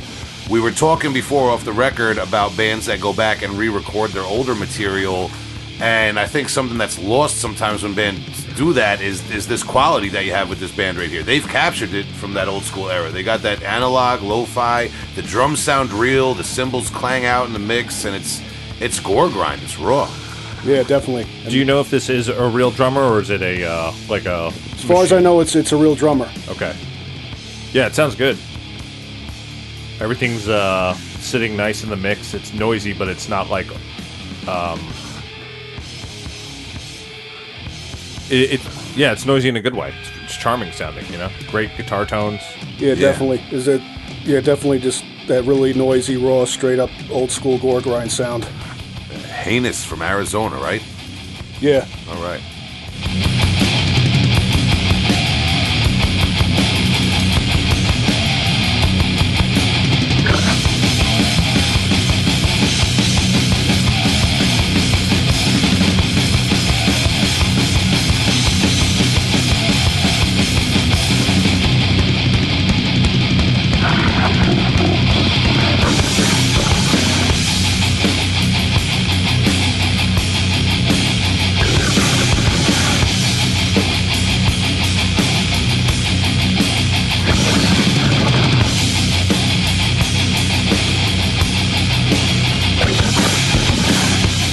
Right, Justin, what's your new one? Cool. So I have some like uh, some newer kind of uh, technical inspired. I would have old school alien caveman based technical death metal uh, out of out of Cleveland, Ohio. Uh, this is Inoculation, their new two track EP, An- Anatomize. Uh, came out October of this uh, this year, 2019, year of our Lord, on Maggot Stomp Records. It's just a great Of label, course. putting out quality all the time. Maggot Stomp. Shout to shout to Maggot Stomp Records. So, uh, so this jumped out to me because I mean I'm always a huge fan of like technical guitar playing, um, but something with this inoculation release is it's it's very groove focused as well. A lot of uh, easily digestible grooves. Um, the vocalist has this uh, this really cool range of you know screaming highs, brutal lows, as you will. Um, should just refer to these notes right. Tires stuck in the mud, lows to giraffe balls highs. Yeah, I thought that was pretty good. Um, kind of, I kind of liken this band somewhere in between, um, uh, in between Death and Deeds of Flesh. I think kind of Okay. sticks yeah. right in there. Uh, really cool bass riffage. Uh, I like the the dry, you know, uh, production of, of what's going on here. A little bit old school quality to it. A little bit of a um a Bone Thugs Archspire esque vocal technique he was using there. Oh yeah, very chop, you know, Yeah. Like Frank Mullen even. There you go, inoculation. Check it out if you want some uh, technicals. I like how you said right between death and deeds of flesh because I, I understand what you mean. This this yeah, it's hitting that vibe. Yeah.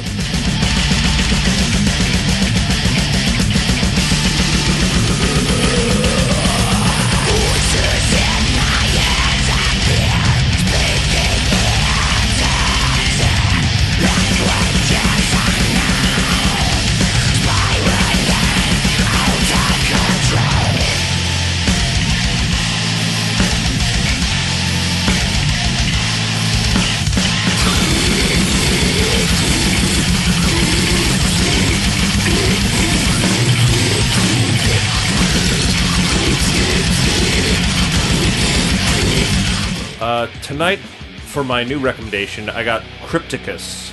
This is their new release, Feast of Absurdities. This is a one man band. It always hasn't been that way um, through their record, looking through their uh, discography, but Patrick Bruss, who listens to this podcast, and I saw that he posted his new release, and I gave it a listen, and I thought it was pretty fucking good. I gotta say, uh, I want to dive into their older material. I'm not familiar, but I like his vocal performance a lot. It's kind of like the soupy Demilich kind of approach.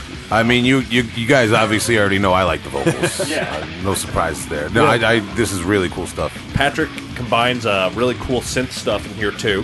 Throughout it, uh, the riffs kind of take you. They're jarring at times. Like the, there's like some polyrhythmic play, but it's never too absurd. Every now and then, there's that riff that catches you off guard. You're not really sure where your head's supposed to be bopping.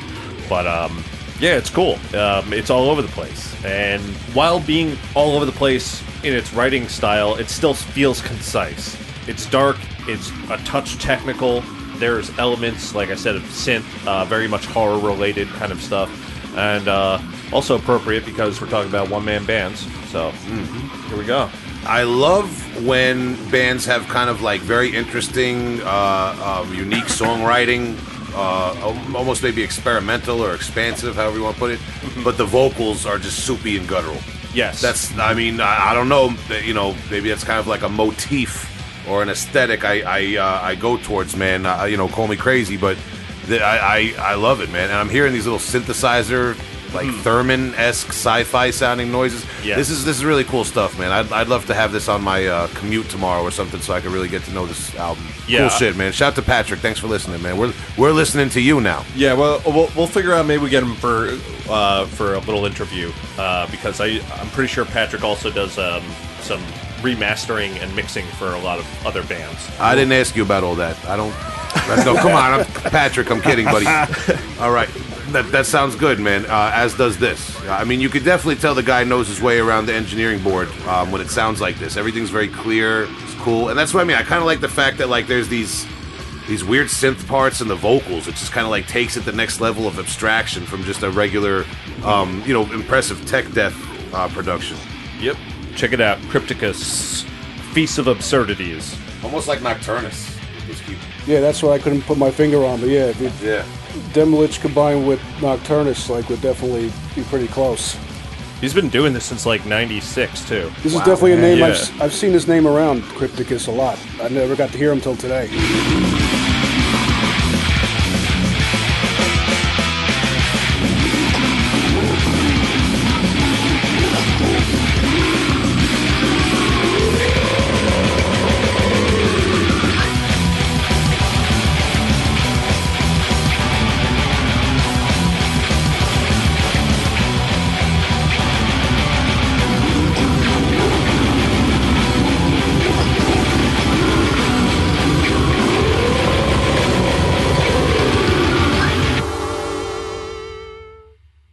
So, Will, do you have anything that uh, sounds like uh, the Metal of Death?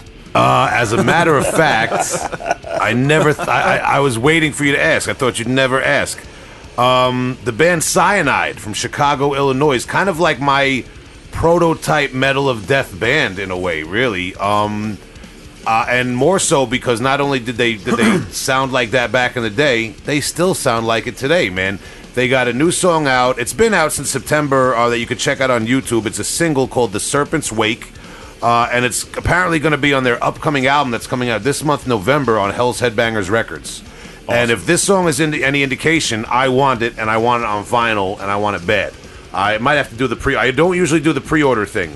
Uh, I might have to do it for this one, man, because Cianide is awesome. They put out a live album last year that was cool, uh, but to, to to hear like there's a new studio album doesn't sound altogether uh, different from their old sound. It sounds, sounds maybe a little bit tighter, slightly modern, but it's still Cianide. It's still your boys. Right.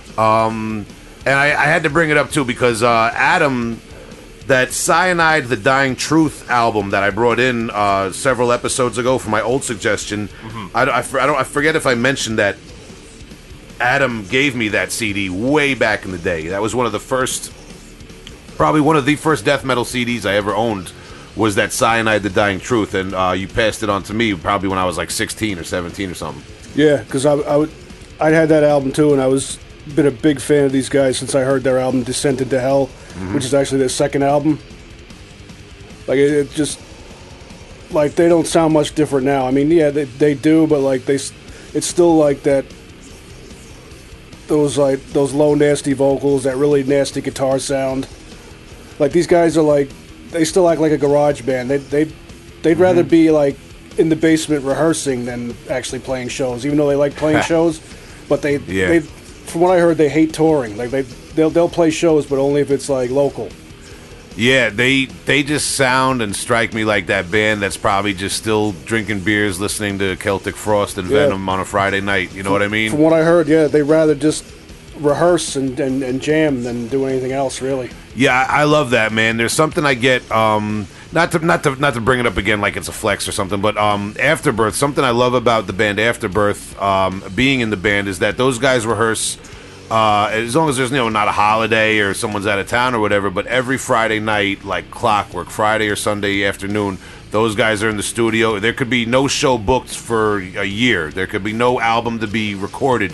Those guys are in the studio jamming just for the love of it, just for the camaraderie of it. This is what we do on Friday night or Sunday afternoon after work, and you know be- before we go, uh, you know, do our thing for the weekend. Man, we got to jam and we got to do do our death metal, and that's just that's kind of what you're describing, man. It seems like these guys they just love it, they live it, they don't need the recognition, they don't need the um, uh, you know whatever menial amounts of money might be coming Yeah. in playing death metal. They just do it for the love of the game, and um, you know the the fact that they're still they're probably from the '80s, right? They started I think late '80s. yeah, they if- might have, or, or like at the latest, very early 90s. Yeah, if, if not that, the 90 or 91. Um, and they're still in the game, still doing it. I think it's still two original members right now, if I'm not mistaken. And they still have this sound. This is the sound. This is the cianide sound. I'd be very disappointed uh, if they um, if they changed or tried to modernize or anything. Man, they're just giving us what we love, and we need more of it at this point, man. Because this is when you say OSDM, that's become kind of like a, a, a weird term nowadays, man. It's become a four letter word, OSDM because so Yeah. you know there's because it's it kind of indicates that there's like a, a trend or a fad or anything man it's a beautiful style of music osdm and um, you know sometimes it takes one of the, the the pioneers to come back and show you why man. So this is this is beautiful metal of death cianide. Watch out for that new album coming out soon on hell's headbangers records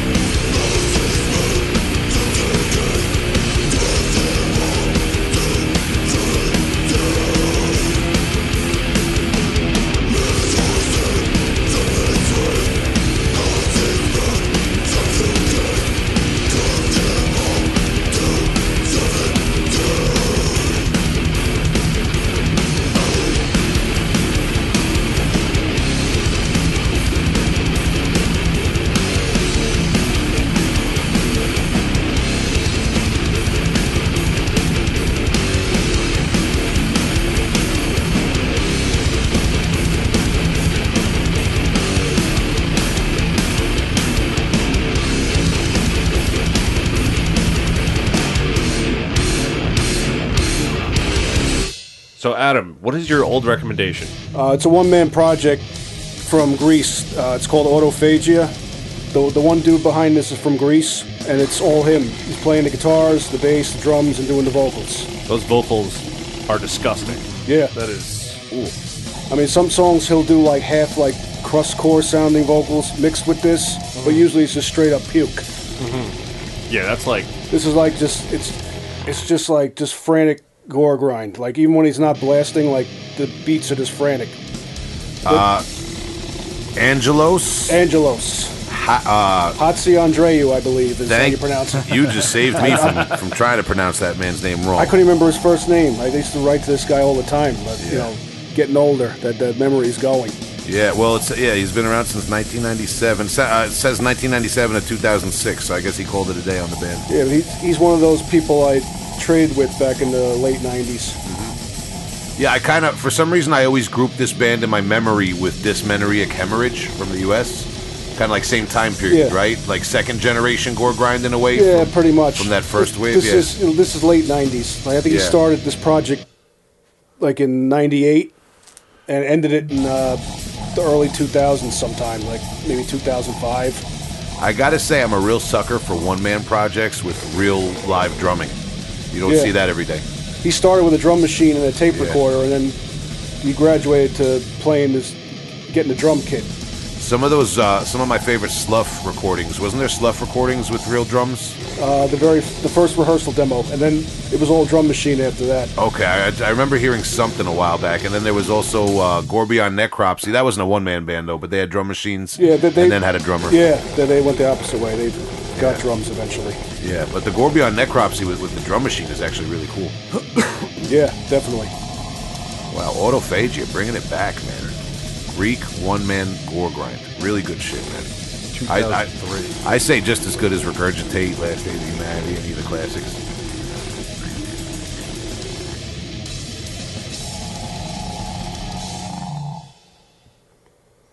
Yeah, very, it's a really crust core influence too. That's why, you know, it's not super low tuned like a lot of gore grind, but it's just it's just frantic stuff with uh, just like really nasty vocals over it.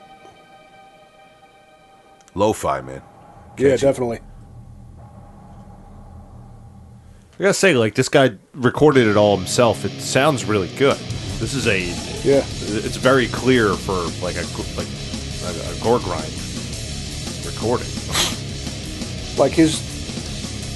I don't want to say it wrong, but like his. Like in some parts, like his drums aren't super tight, but I just like the franticness of it. He's just like he's not afraid to like to really get in there. Right. Yeah, it's like a raw energy. Like don't tell me power. don't tell me that I, I don't have enough chops to play this fast. I'll do it anyway. Right. Yeah. Something admirable. It, it speaks also to, I think, uh, This is very influential. On my, I, I played drums for a short amount of time. Like my drums sounded a lot like that. I, I was gonna say there's a parallel there to like your attitude with recording, which is more just like get it, get it done, get it recorded. Yeah. You know,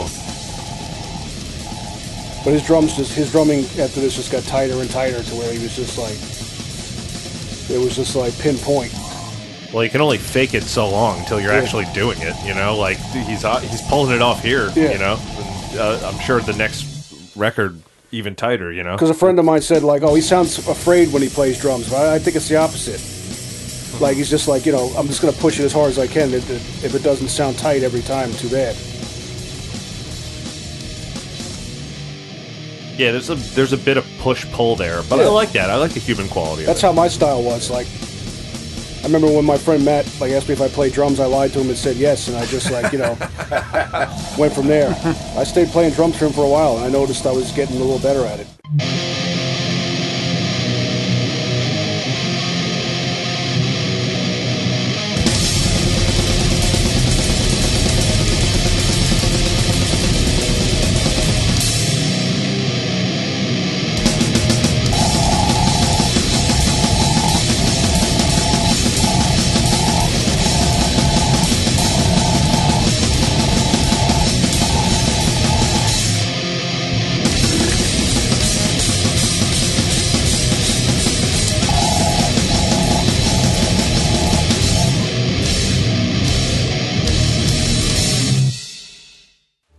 So I was kind of I was uh, I was on this kick of looking for like um like the beginnings of technical metal, right? Or or where technical like prog and death metal kind of like meet a little bit. Okay. So I found this band, Jumpin' Jesus, um, from uh, from Germany. Are they a Christian band? They're not a Christian band. Okay. Well, it's a terrible name. It's- it really is. I'm I'm still open minded. Well, that's a good thing. So, uh, so they put out this record, "The Art of Crucifying," uh, in 1991 on West Virginia Records, which I love. They're from Germany. Yeah. Oh well, I mean, I was in uh, Munich for Oktoberfest, and that the West Virginia song. Yeah. They sung that more than anything. it's amazing. It's a good time. So this is this band's uh, only full-length re- uh, release. Um, they came out with a demo, but re-recorded um, most of those demo songs to put on on this record. Um, yeah, this is like crazy, chaotic, technical death thrash. Like, um, inspired, I, I think, a lot by uh, by like Flor- the Florida death metal. Like, you know, uh, Yeah, I hear that. and it's like it's like this weird mix of like Florida death, German thrash, and like Piece of Time Atheist, which had come out like a few years before. Yeah, what it's true. What an unfortunately named band. Yeah, 'Cause and- this sounds really awesome. they put this record out and then and then disappeared. Oh man. Um, lots of cool, weird time and tempo changes. Uh, you could definitely hear the proggy, like atheist sort of influence, and then it just fucking goes. Has this like Cannibal Corpse push at, at, at, in you know in some sort of uh, in some parts. Um, fucking cool, man. Yeah, Jumpin' Jesus. I just wanted to bring this to the table. Sounds It's not like so much to it's say about It's it. a great find. two yeah. guitar two guitarists. Yeah, So that means at least four men, possibly five, agreed on Jumpin' Jesus. yeah, for sure. It must sound really cool when you say it in German. I, that's the only thing I can think of because no, this is like really cool technical. Like you said, it's death thrash, early technical. But Mm-hmm. why the name? All right, man. I, I'm sorry, I'm not going to harp on it, but this is awesome. Cool shit, cool riffs, cool performance. Sick I, I- drumming. I like this. 1991, man. Off the bat, I hear some things in this that I I enjoy. Uh, that I'm going to talk about with my old school selection. I love it. Yeah. And I'm sure no, nobody really has ever listened to this that are in like more modern, like kind of proggy, death thrashy tech bands now. But you know, fuck them. Should listen to Jump, Jumpin' Jesus. Yeah. Buy Jumpin' Jesus t-shirts, and if you can't Yeah. find them, make them yourself. Your mom will think that you're a born again Christian and, and stop listening to devil music. It'd be Yeah, great. it's, it's a Trojan horse. If somebody was listening to this and said, "Yeah, I'm listening to Jumpin' Jesus," I don't think anybody would believe it. They'd be like, "No, what's their real name? Their real name Yeah. is like uh, Death Thrash Massacre or something, right?" Yeah. no, it's not Jumpin' Jesus. No, tell me what the real name is.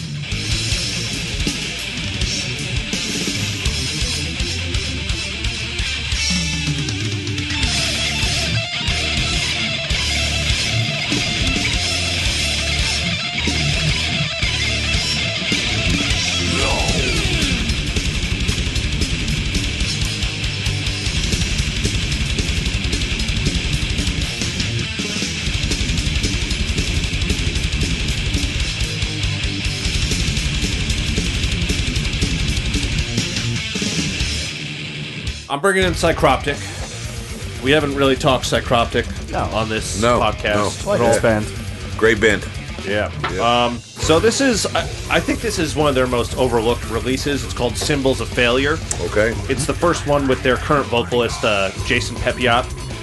Um, a lot of people were fans of the two previous releases, uh, Scepters of the Ancient, and uh, I'm blanking on the other one right now. Because Chalky was the vocalist. Fantastic vocalist. Really unique style. Yeah, um, and Jason Peppiatt joining this band, I think he he did a really good job of kind of um, matching that excitement, but totally different vocal range. Like uh, maybe not as experimental in ways, but the varieties of vocal performances are just wild. Uh, honestly, they're a little too much at times throughout this album, but I like talking about this album and listening to this one because of the riffs in it. I don't think this is their best album, but I think it has some of the best riffs that they've ever written. It's um, it's really a guitar player and a drummer's album. The, the performance is killer.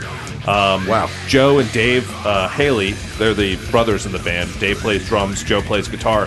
just the, their chemistry is fucking wild. They're so in each other's heads. I feel like. I'm just because the points you're bringing about guitar and drums and writing and other albums, that's all stuff I, I'm going to bring up in my recommend. You guys, both of you guys are like flowing with me. Go on, go on. Well, that's good. That's good Okay. for the listener. Yeah. You know, get that coherent idea going. But like, Yeah. yeah, uh, s- th- this whole album, it's my formal complaint is that the songs aren't really that dynamic. Mm-hmm. That's more of like a um, objective thing to to call it out for. Yeah. Subjectively, I'm all about this album. Or if you listen to it in the context of the rest of their work, you know what I mean. Yes, exactly. But um, but yeah, they, they fly on this record, man. This is like all like all the instrumental is super creative, whether or not it's a coherent like as good of a uh, song like structure as yeah, other exactly. Every riff is solid Yeah. throughout it. Sometimes, sometimes the riffs are placed in maybe maybe not the best choices, but they still work. Everything works on this album. Um, so, yeah, I mean, I think that's why people don't like this one much. Like I've Mm-hmm. seen them a few times; they've never played anything off this album live, uh, and I think that's unfortunate. I think. Um, yeah, I think that this song "Alpha Breed" that we're listening to is one of the sickest songs in Mm-hmm. their catalog. There's like Epoch of the Gods is another like really good That one's on um that's on Scepters. Oh, so, okay. yeah, which is like See, I'm I'm, the, I'm what you're talking about. Exactly. Yeah. Gets lost. you have to listen to more of this album. You got to remember. If you don't know this album, dive into it. If you've heard it before, maybe weren't that into it, give it another listen and um, hear like this. I'm using the word again, chemistry that these uh, instrumentals bring to the table. Yeah, psy- Psycroptic, kind of like a, in a way, like a, a, a middle ground between like defeated sanity and necrophagist for me. Does that make sense?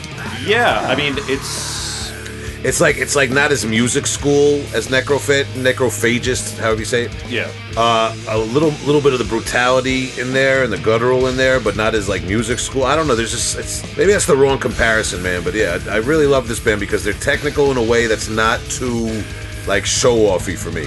I would definitely agree with the defeated sanity sentiment, Mm-hmm. just based on not that they sound similar, but there's a tremendous attention to detail with every Yes. riff. Yeah, yeah. And it, just wild little nuances everywhere. The guitar player the, is doing all these little flourishes, and live killer. Yeah. Like, just as tight as defeated sanity, man. They, Yeah. they fucking kill it.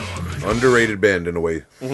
They've been touring more recently, and uh, I Last few years they've yeah. been getting out there. Yeah. I'm glad they're they're coming over here because you know Australia's a hell of a travel. you Well, know? they enlisted Todd Stern, uh, who's from New Jersey originally, yeah, of Hammerfight uh, for uh, a bass, I believe. Shout out to Todd. yeah. He he recorded their last album with them. Uh, Yeah. They went pretty experimental with that, the latest one. But you know, this is we're talking about the old symbols of failure. Yeah. So uh, Yeah, spin it's- it. there's almost like a Montreal like technical death metal influence, or you know, like their Canadian kind of stuff. Like there's definitely a Cryptopsy vibe in here. If you uh, if you like Cryptopsy, maybe aren't a fan of the newer Cryptopsy stuff, like Psycroptic was, is a cool band to, to check out. Yeah, good I, point. I think like you know uh, what uh, what say like a band like Despise Icon is doing with their more death metal stuff as of recent is like could be in the same you know lineup as as what Psycroptic has been doing. So it's the constant chaotic like smart like drum riffs Right. along with really technical guitar riffs. Drum riffs. I never used that term before. I like Fucking that. drum riffs. It's dude. a thing, yeah. Yeah. sweep drumming.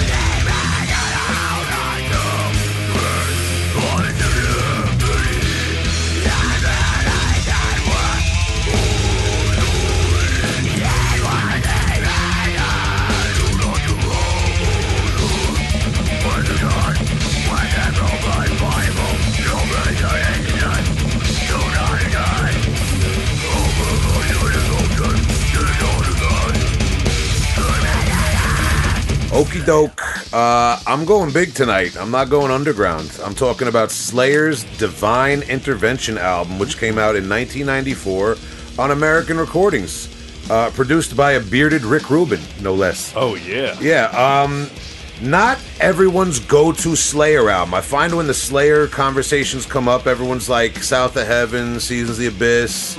You know what I mean? I'm a show no mercy guy. Yeah, yeah, that's that's like people. You know, people are comfortable with that, and I get it, man. Those are beautiful albums, uh, groundbreaking, influential in a lot of ways to death metal and black metal. Uh, this album, I believe, was four years after Seasons of the Abyss. Uh, this Divine Intervention album was dropped on the public. Um, it was actually there was meetings at the record label where they said that they needed to make a hit song. Slayer said, "No, we're not doing that."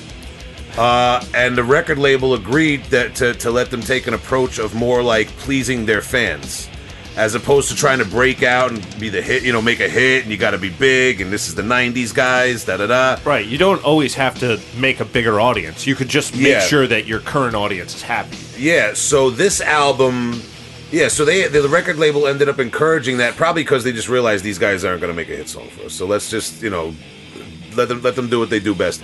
But they had four years uh, in between um, the, the the since the seasons of the abyss to this coming out. So I think that they took a little more ti time with the songwriting and the developing, and that's my biggest um, uh, the, the thing that I like most about this album is how uh, intricate and subtle the songwriting is. Um, these guys shred. The drums are there. This is actually the first album without Dave Lombardo with Paul. Hold on a second. I'm gonna say his name wrong. The fir- this is the first album with Paul Bostaph on drums, and what an impressive performance! I mean, because this is uh, this isn't just your one-two thrash uh, Slayer, which is which is great. There's some fairly technical writing on this. There's there's a lot of riffing. There's a lot of shredding. There's a lot of really intricate songwriting going on. This is just my speculation, but this is probably you know it's '94. This is dropped, so you figure it was probably written around '93 era and before that. Um, this is what when the world is well into the, the first death metal, uh, you know, renaissance or whatever you want to call it. That Yeah. you know, Disincarnate is out, Effigy of the Forgotten is out, Death, uh, Individual Thought Patterns came out in '93. So. uh, My speculation is that Slayer sat down and wrote an album that was competitive with this style of technical, intricate metal. You know, not to mention um, what bands like Testament and Exodus were doing. Uh, I just think that Slayer they they came out in the '80s. They were pioneers in heavy metal. They influenced a lot of black metal and death metal and grindcore. But now, in this era of '93, Slayer's been around roughly a decade. Uh, they've put out albums. Uh, now they they came back really hard with Divine Intervention, in my opinion, because they came back with something that could compete with technical death metal of that era. I think that's a good theory. Um, this Divine Intervention album, I hadn't listened to this in probably over 10 years. And I found this cassette. By the way, I believe I'm the only one to have brought the physical copy in the studio tonight. It's true. Here's my uh, red labeled cassette, very fashionable. I, I don't, Adam, did you give this to me? No, I don't think so. Yeah, I don't think this is this is probably like the only tape I own that Adam didn't give me. Um, Adam Adam and I traded a lot. I've talked about that back in the '90s. But this I do believe that I bought this probably from Tower Records then, because th- um, something was telling me in my mind when I was looking through my, my one of my many boxes of tapes last night, and I found this. Uh, that either Adam gave it to me back in the day because it was like post Lombardo era and it was weak to you, or something No, it like really that. wasn't actually. I actually had no. Truthfully, actually, I, I had the tape. I think I just lost my copy and got it on CD. Like when I couldn't find the tape. Allegedly lost the tape, man. Uh oh. Uh oh. Does this look familiar? It might, oh that, man. that might have been a loan I never got back. You never I know. don't know, man. You, well, you're definitely not getting it back now because I fucking love it, man. It's all right. I have it again, so you, you can have it if that's true anyway. Thanks, man. I'll, I'll buy you the vinyl if I ever catch it, man. Um, yeah, this is because this is this is right here. This is me and Adam, man. We would just give stuff back and forth to each other, trades. I'll give you this CD next week. You give me this tape, man. You know that's how Yeah. it was back in the day. Um, but I, yeah, so the, the origin of this tape, we don't know uh, whether it's Adams or mine or Tower Records, whatever. But uh, I just want to encourage anybody. I brought up, um, uh, you know, a, a lot of different technical death metal albums from back in the day, old death albums, Disincarnate. Uh, you know, this this is something you want to go back and check out because this is the masters of extreme metal kind of coming back and staying competitive and modern for that era. uh, Divine Intervention, an underrated Slayer album, in my personal opinion, man. Check out these riffs. Yeah, and I was really impressed with this one too because like Raining Blood is still my favorite, but I think this one's really close because as much as I like South to Heaven and Seasons in the Abyss was my introduction to them, that's kind of to me where they were like slowing down a little bit. Yeah, Like, th- they're still heavy, but not as heavy. And this, like, I heard all the hype before this came out, how it was going to be like, oh, the return to Raining Blood. And I, I don't 100% agree, but I think it's like, as far as heaviness and stuff like that, I think it's pretty close. Yes, absolutely. And um, I would just say that I think that this is maybe like more of their like uh, modern for that era death metal album, whereas some of their other material might have influenced what would become black metal more. This is, you know, Divine Intervention is a very death metal album, you know. So this is again, man. There's not. I, I could go on all night, but I really love this Slayer album. Yeah, I do too. Yeah. I, I was definitely impressed by it. I will I will not deny it. Awesome. I wonder if this is unfair or fair of me to say, and especially with the first track we listened to off this record. I wonder what the Cowboys from Hell influence was mm. during the writing of this. Ooh, yeah. Mm. J Wall coming in, man. What year was Cowboys again? 91, 92? I'm not gonna say I I don't like that speculation, but you're not wrong for speculating that. Yeah. Yeah, that you just kind of like you blew my little house of cards over in my head about this with- by saying that. But we'll see. Yeah, you never know, man. You could you could absolutely be right. It, you know what? It was in the water for true metal bands. Something coming around in the 90s. we know? might have to drag the waters some more So- on that one. So, Cowboys from Hell is 1990. right? Okay. Okay, yeah. So it's marinating, it's sitting Wow. in there. Cowboys from Hell is 1990 alone. Hard for me to, to wrap my head around. But okay. Cowboys from Hell, and then a year later, Effigy of the Forgotten comes out. How do we get to that in metal? That's crazy. Right? And then 92 was Vulgar also. yeah. So, All right. you know, I could just see maybe like if there's a little label pressure, you know, rather than Slayer fully rebelling. I They go, okay, Well, the, two, the, the bands did tour together. We, we when we were younger, we had that. Uh, you, you had bought that Pantera DVD. Um, it was like a documentary. Oh, yeah. Sure, yeah, yeah. And then uh, they they talked about that a lot. Like Phil was talking about how Dime, like talking to Kerry King, and like the the, the exchange of ideas. You know, Yeah. for these like Oh, yes. two guitar monsters. You know. Slayer mm-hmm. and Pantera in the '90s were kind of like Rihanna and Akon in the two. I, I don't like they just they just I don't know the compare, but they went together very well in the '90s. Slayer and Pantera. Yeah, I don't know. I have to, I have three sisters. I'll have to ask. Yeah, I- or oh no Who no is it no. today? Actually, I got it because this is more from my generation. Slayer and Pantera in the '90s were kind of like Ja Rule and J Lo in the early 2000s. Oh, Yeah, okay. because they were both real. All right, the way they talked, the way they walked. All right, guys, come on. Slayer's Divine Intervention album. Don't fuck around. Get the riffs in your head. Agreed.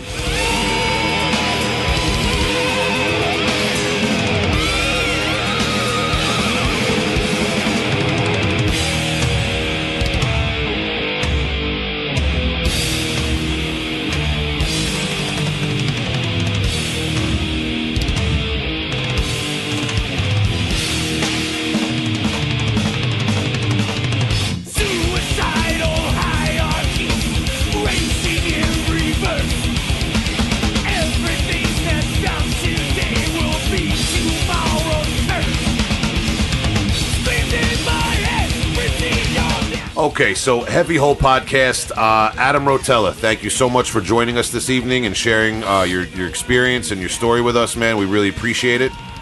Um, we, I, I feel like already I say this a lot, but we might have to have a do, uh, part two with you, man. Um, we had uh, listeners requesting you, uh, you know, be on the podcast after your first appearance. So actually, maybe like a part 2.5 or three, whatever that ends up being, man. But definitely got to get you back, man. Uh, anything uh, to, to say to your fans, your listeners, your detractors, people who just heard about you? Uh, first, I just like to, to thank you guys for having me on again. I, I, I really did have a good time.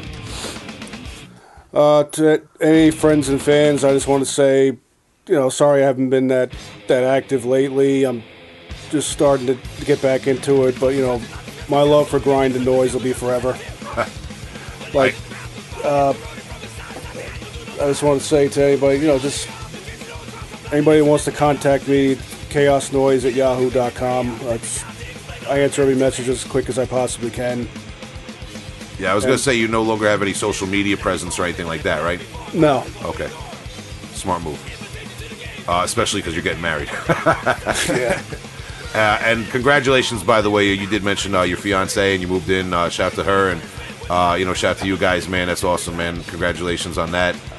Uh, and good luck with your uh, movie endeavors, uh, making your movies, man. Well, obviously, we're going to keep the listeners uh, abreast of all that. And, um, uh, you know, just thanks again, Adam, man. We really appreciate having you on the show, man. Adam Rotella, uh, formerly of Anal Birth, uh, currently uh, Hollywood filmmaker. yeah. Uh, uh, deep underbelly Hollywood, if, if, if you want to put it that way. But thanks a lot, guys, for having me, and thanks everybody for listening, and everybody who's supported my uh, horrific noise over the years. You're all appreciated, and uh, thanks again. Awesome. Thanks, Billy. Uh, and um, if people want to get in touch with us, uh, they have more options than just email. The email is heavyholepodcast at gmail.com. Correct. But we uh, we do still offer social media options such as Twitter, Yep. Instagram, You got that. Facebook. Check us out on all three of those mediums. Uh, and if somebody were to uh, want to leave an angry voicemail, how could you have that obscene guy with his anal birth all over your podcast? You know, what's the number they would call? Why don't you uh, leave leave your anger at uh, 631-837-3274. Tom, what if I was using like a rotary phone? Like, what numbers would I put in? Oh, okay. Let Oh, me do boy. that again. Uh, 631-837-3274. Yeah, it's the same. Yeah, it is the That's same. the same. Yeah. All right. So uh, we also have an announcement. We have launched a Patreon. So right. if you're into what we're doing and you want to help us out, um, we have a Patreon, patreon.com slash heavy hole podcast. Right now we have two tiers. The first tier is uh, just helping us out. It's two bucks. We'll shout your name out on the podcast. Uh, we'll we'll relay a message. You know, if you want to tell your wife you love her or something like that Yeah, on the sure. podcast, we'll we'll do that on there. And then the next tier is the uh, the alleged league, where you pay five dollars a month and you'll get the bonus episode on top of the shout out. Allegedly. All right. So thank you very much. By the way, uh, these funds that we're raising, it's not just to buy uh, J Wall nice flat brim hats and tattoos. Yeah. It's uh, it's not just to buy me new socks for when I go on tour. It's not only to buy We're- that. yeah. well, it is for those things. But in addition, uh, you know, we're going to try to raise funds so we can go to, uh, you know, out of state events and cover them for you. Uh, we're going to try to do other things with the podcast and get out of town a little bit. We've done a few like in the field reports, and we're just going to try to expand on that. Maybe try to get to some festivals and all, all sorts of stuff like that, man. So we're not just trying to make money all willy nilly out here and pay our bills on your dime. All right? Yeah. So thanks for listening, and uh, One. Yeah. that's it.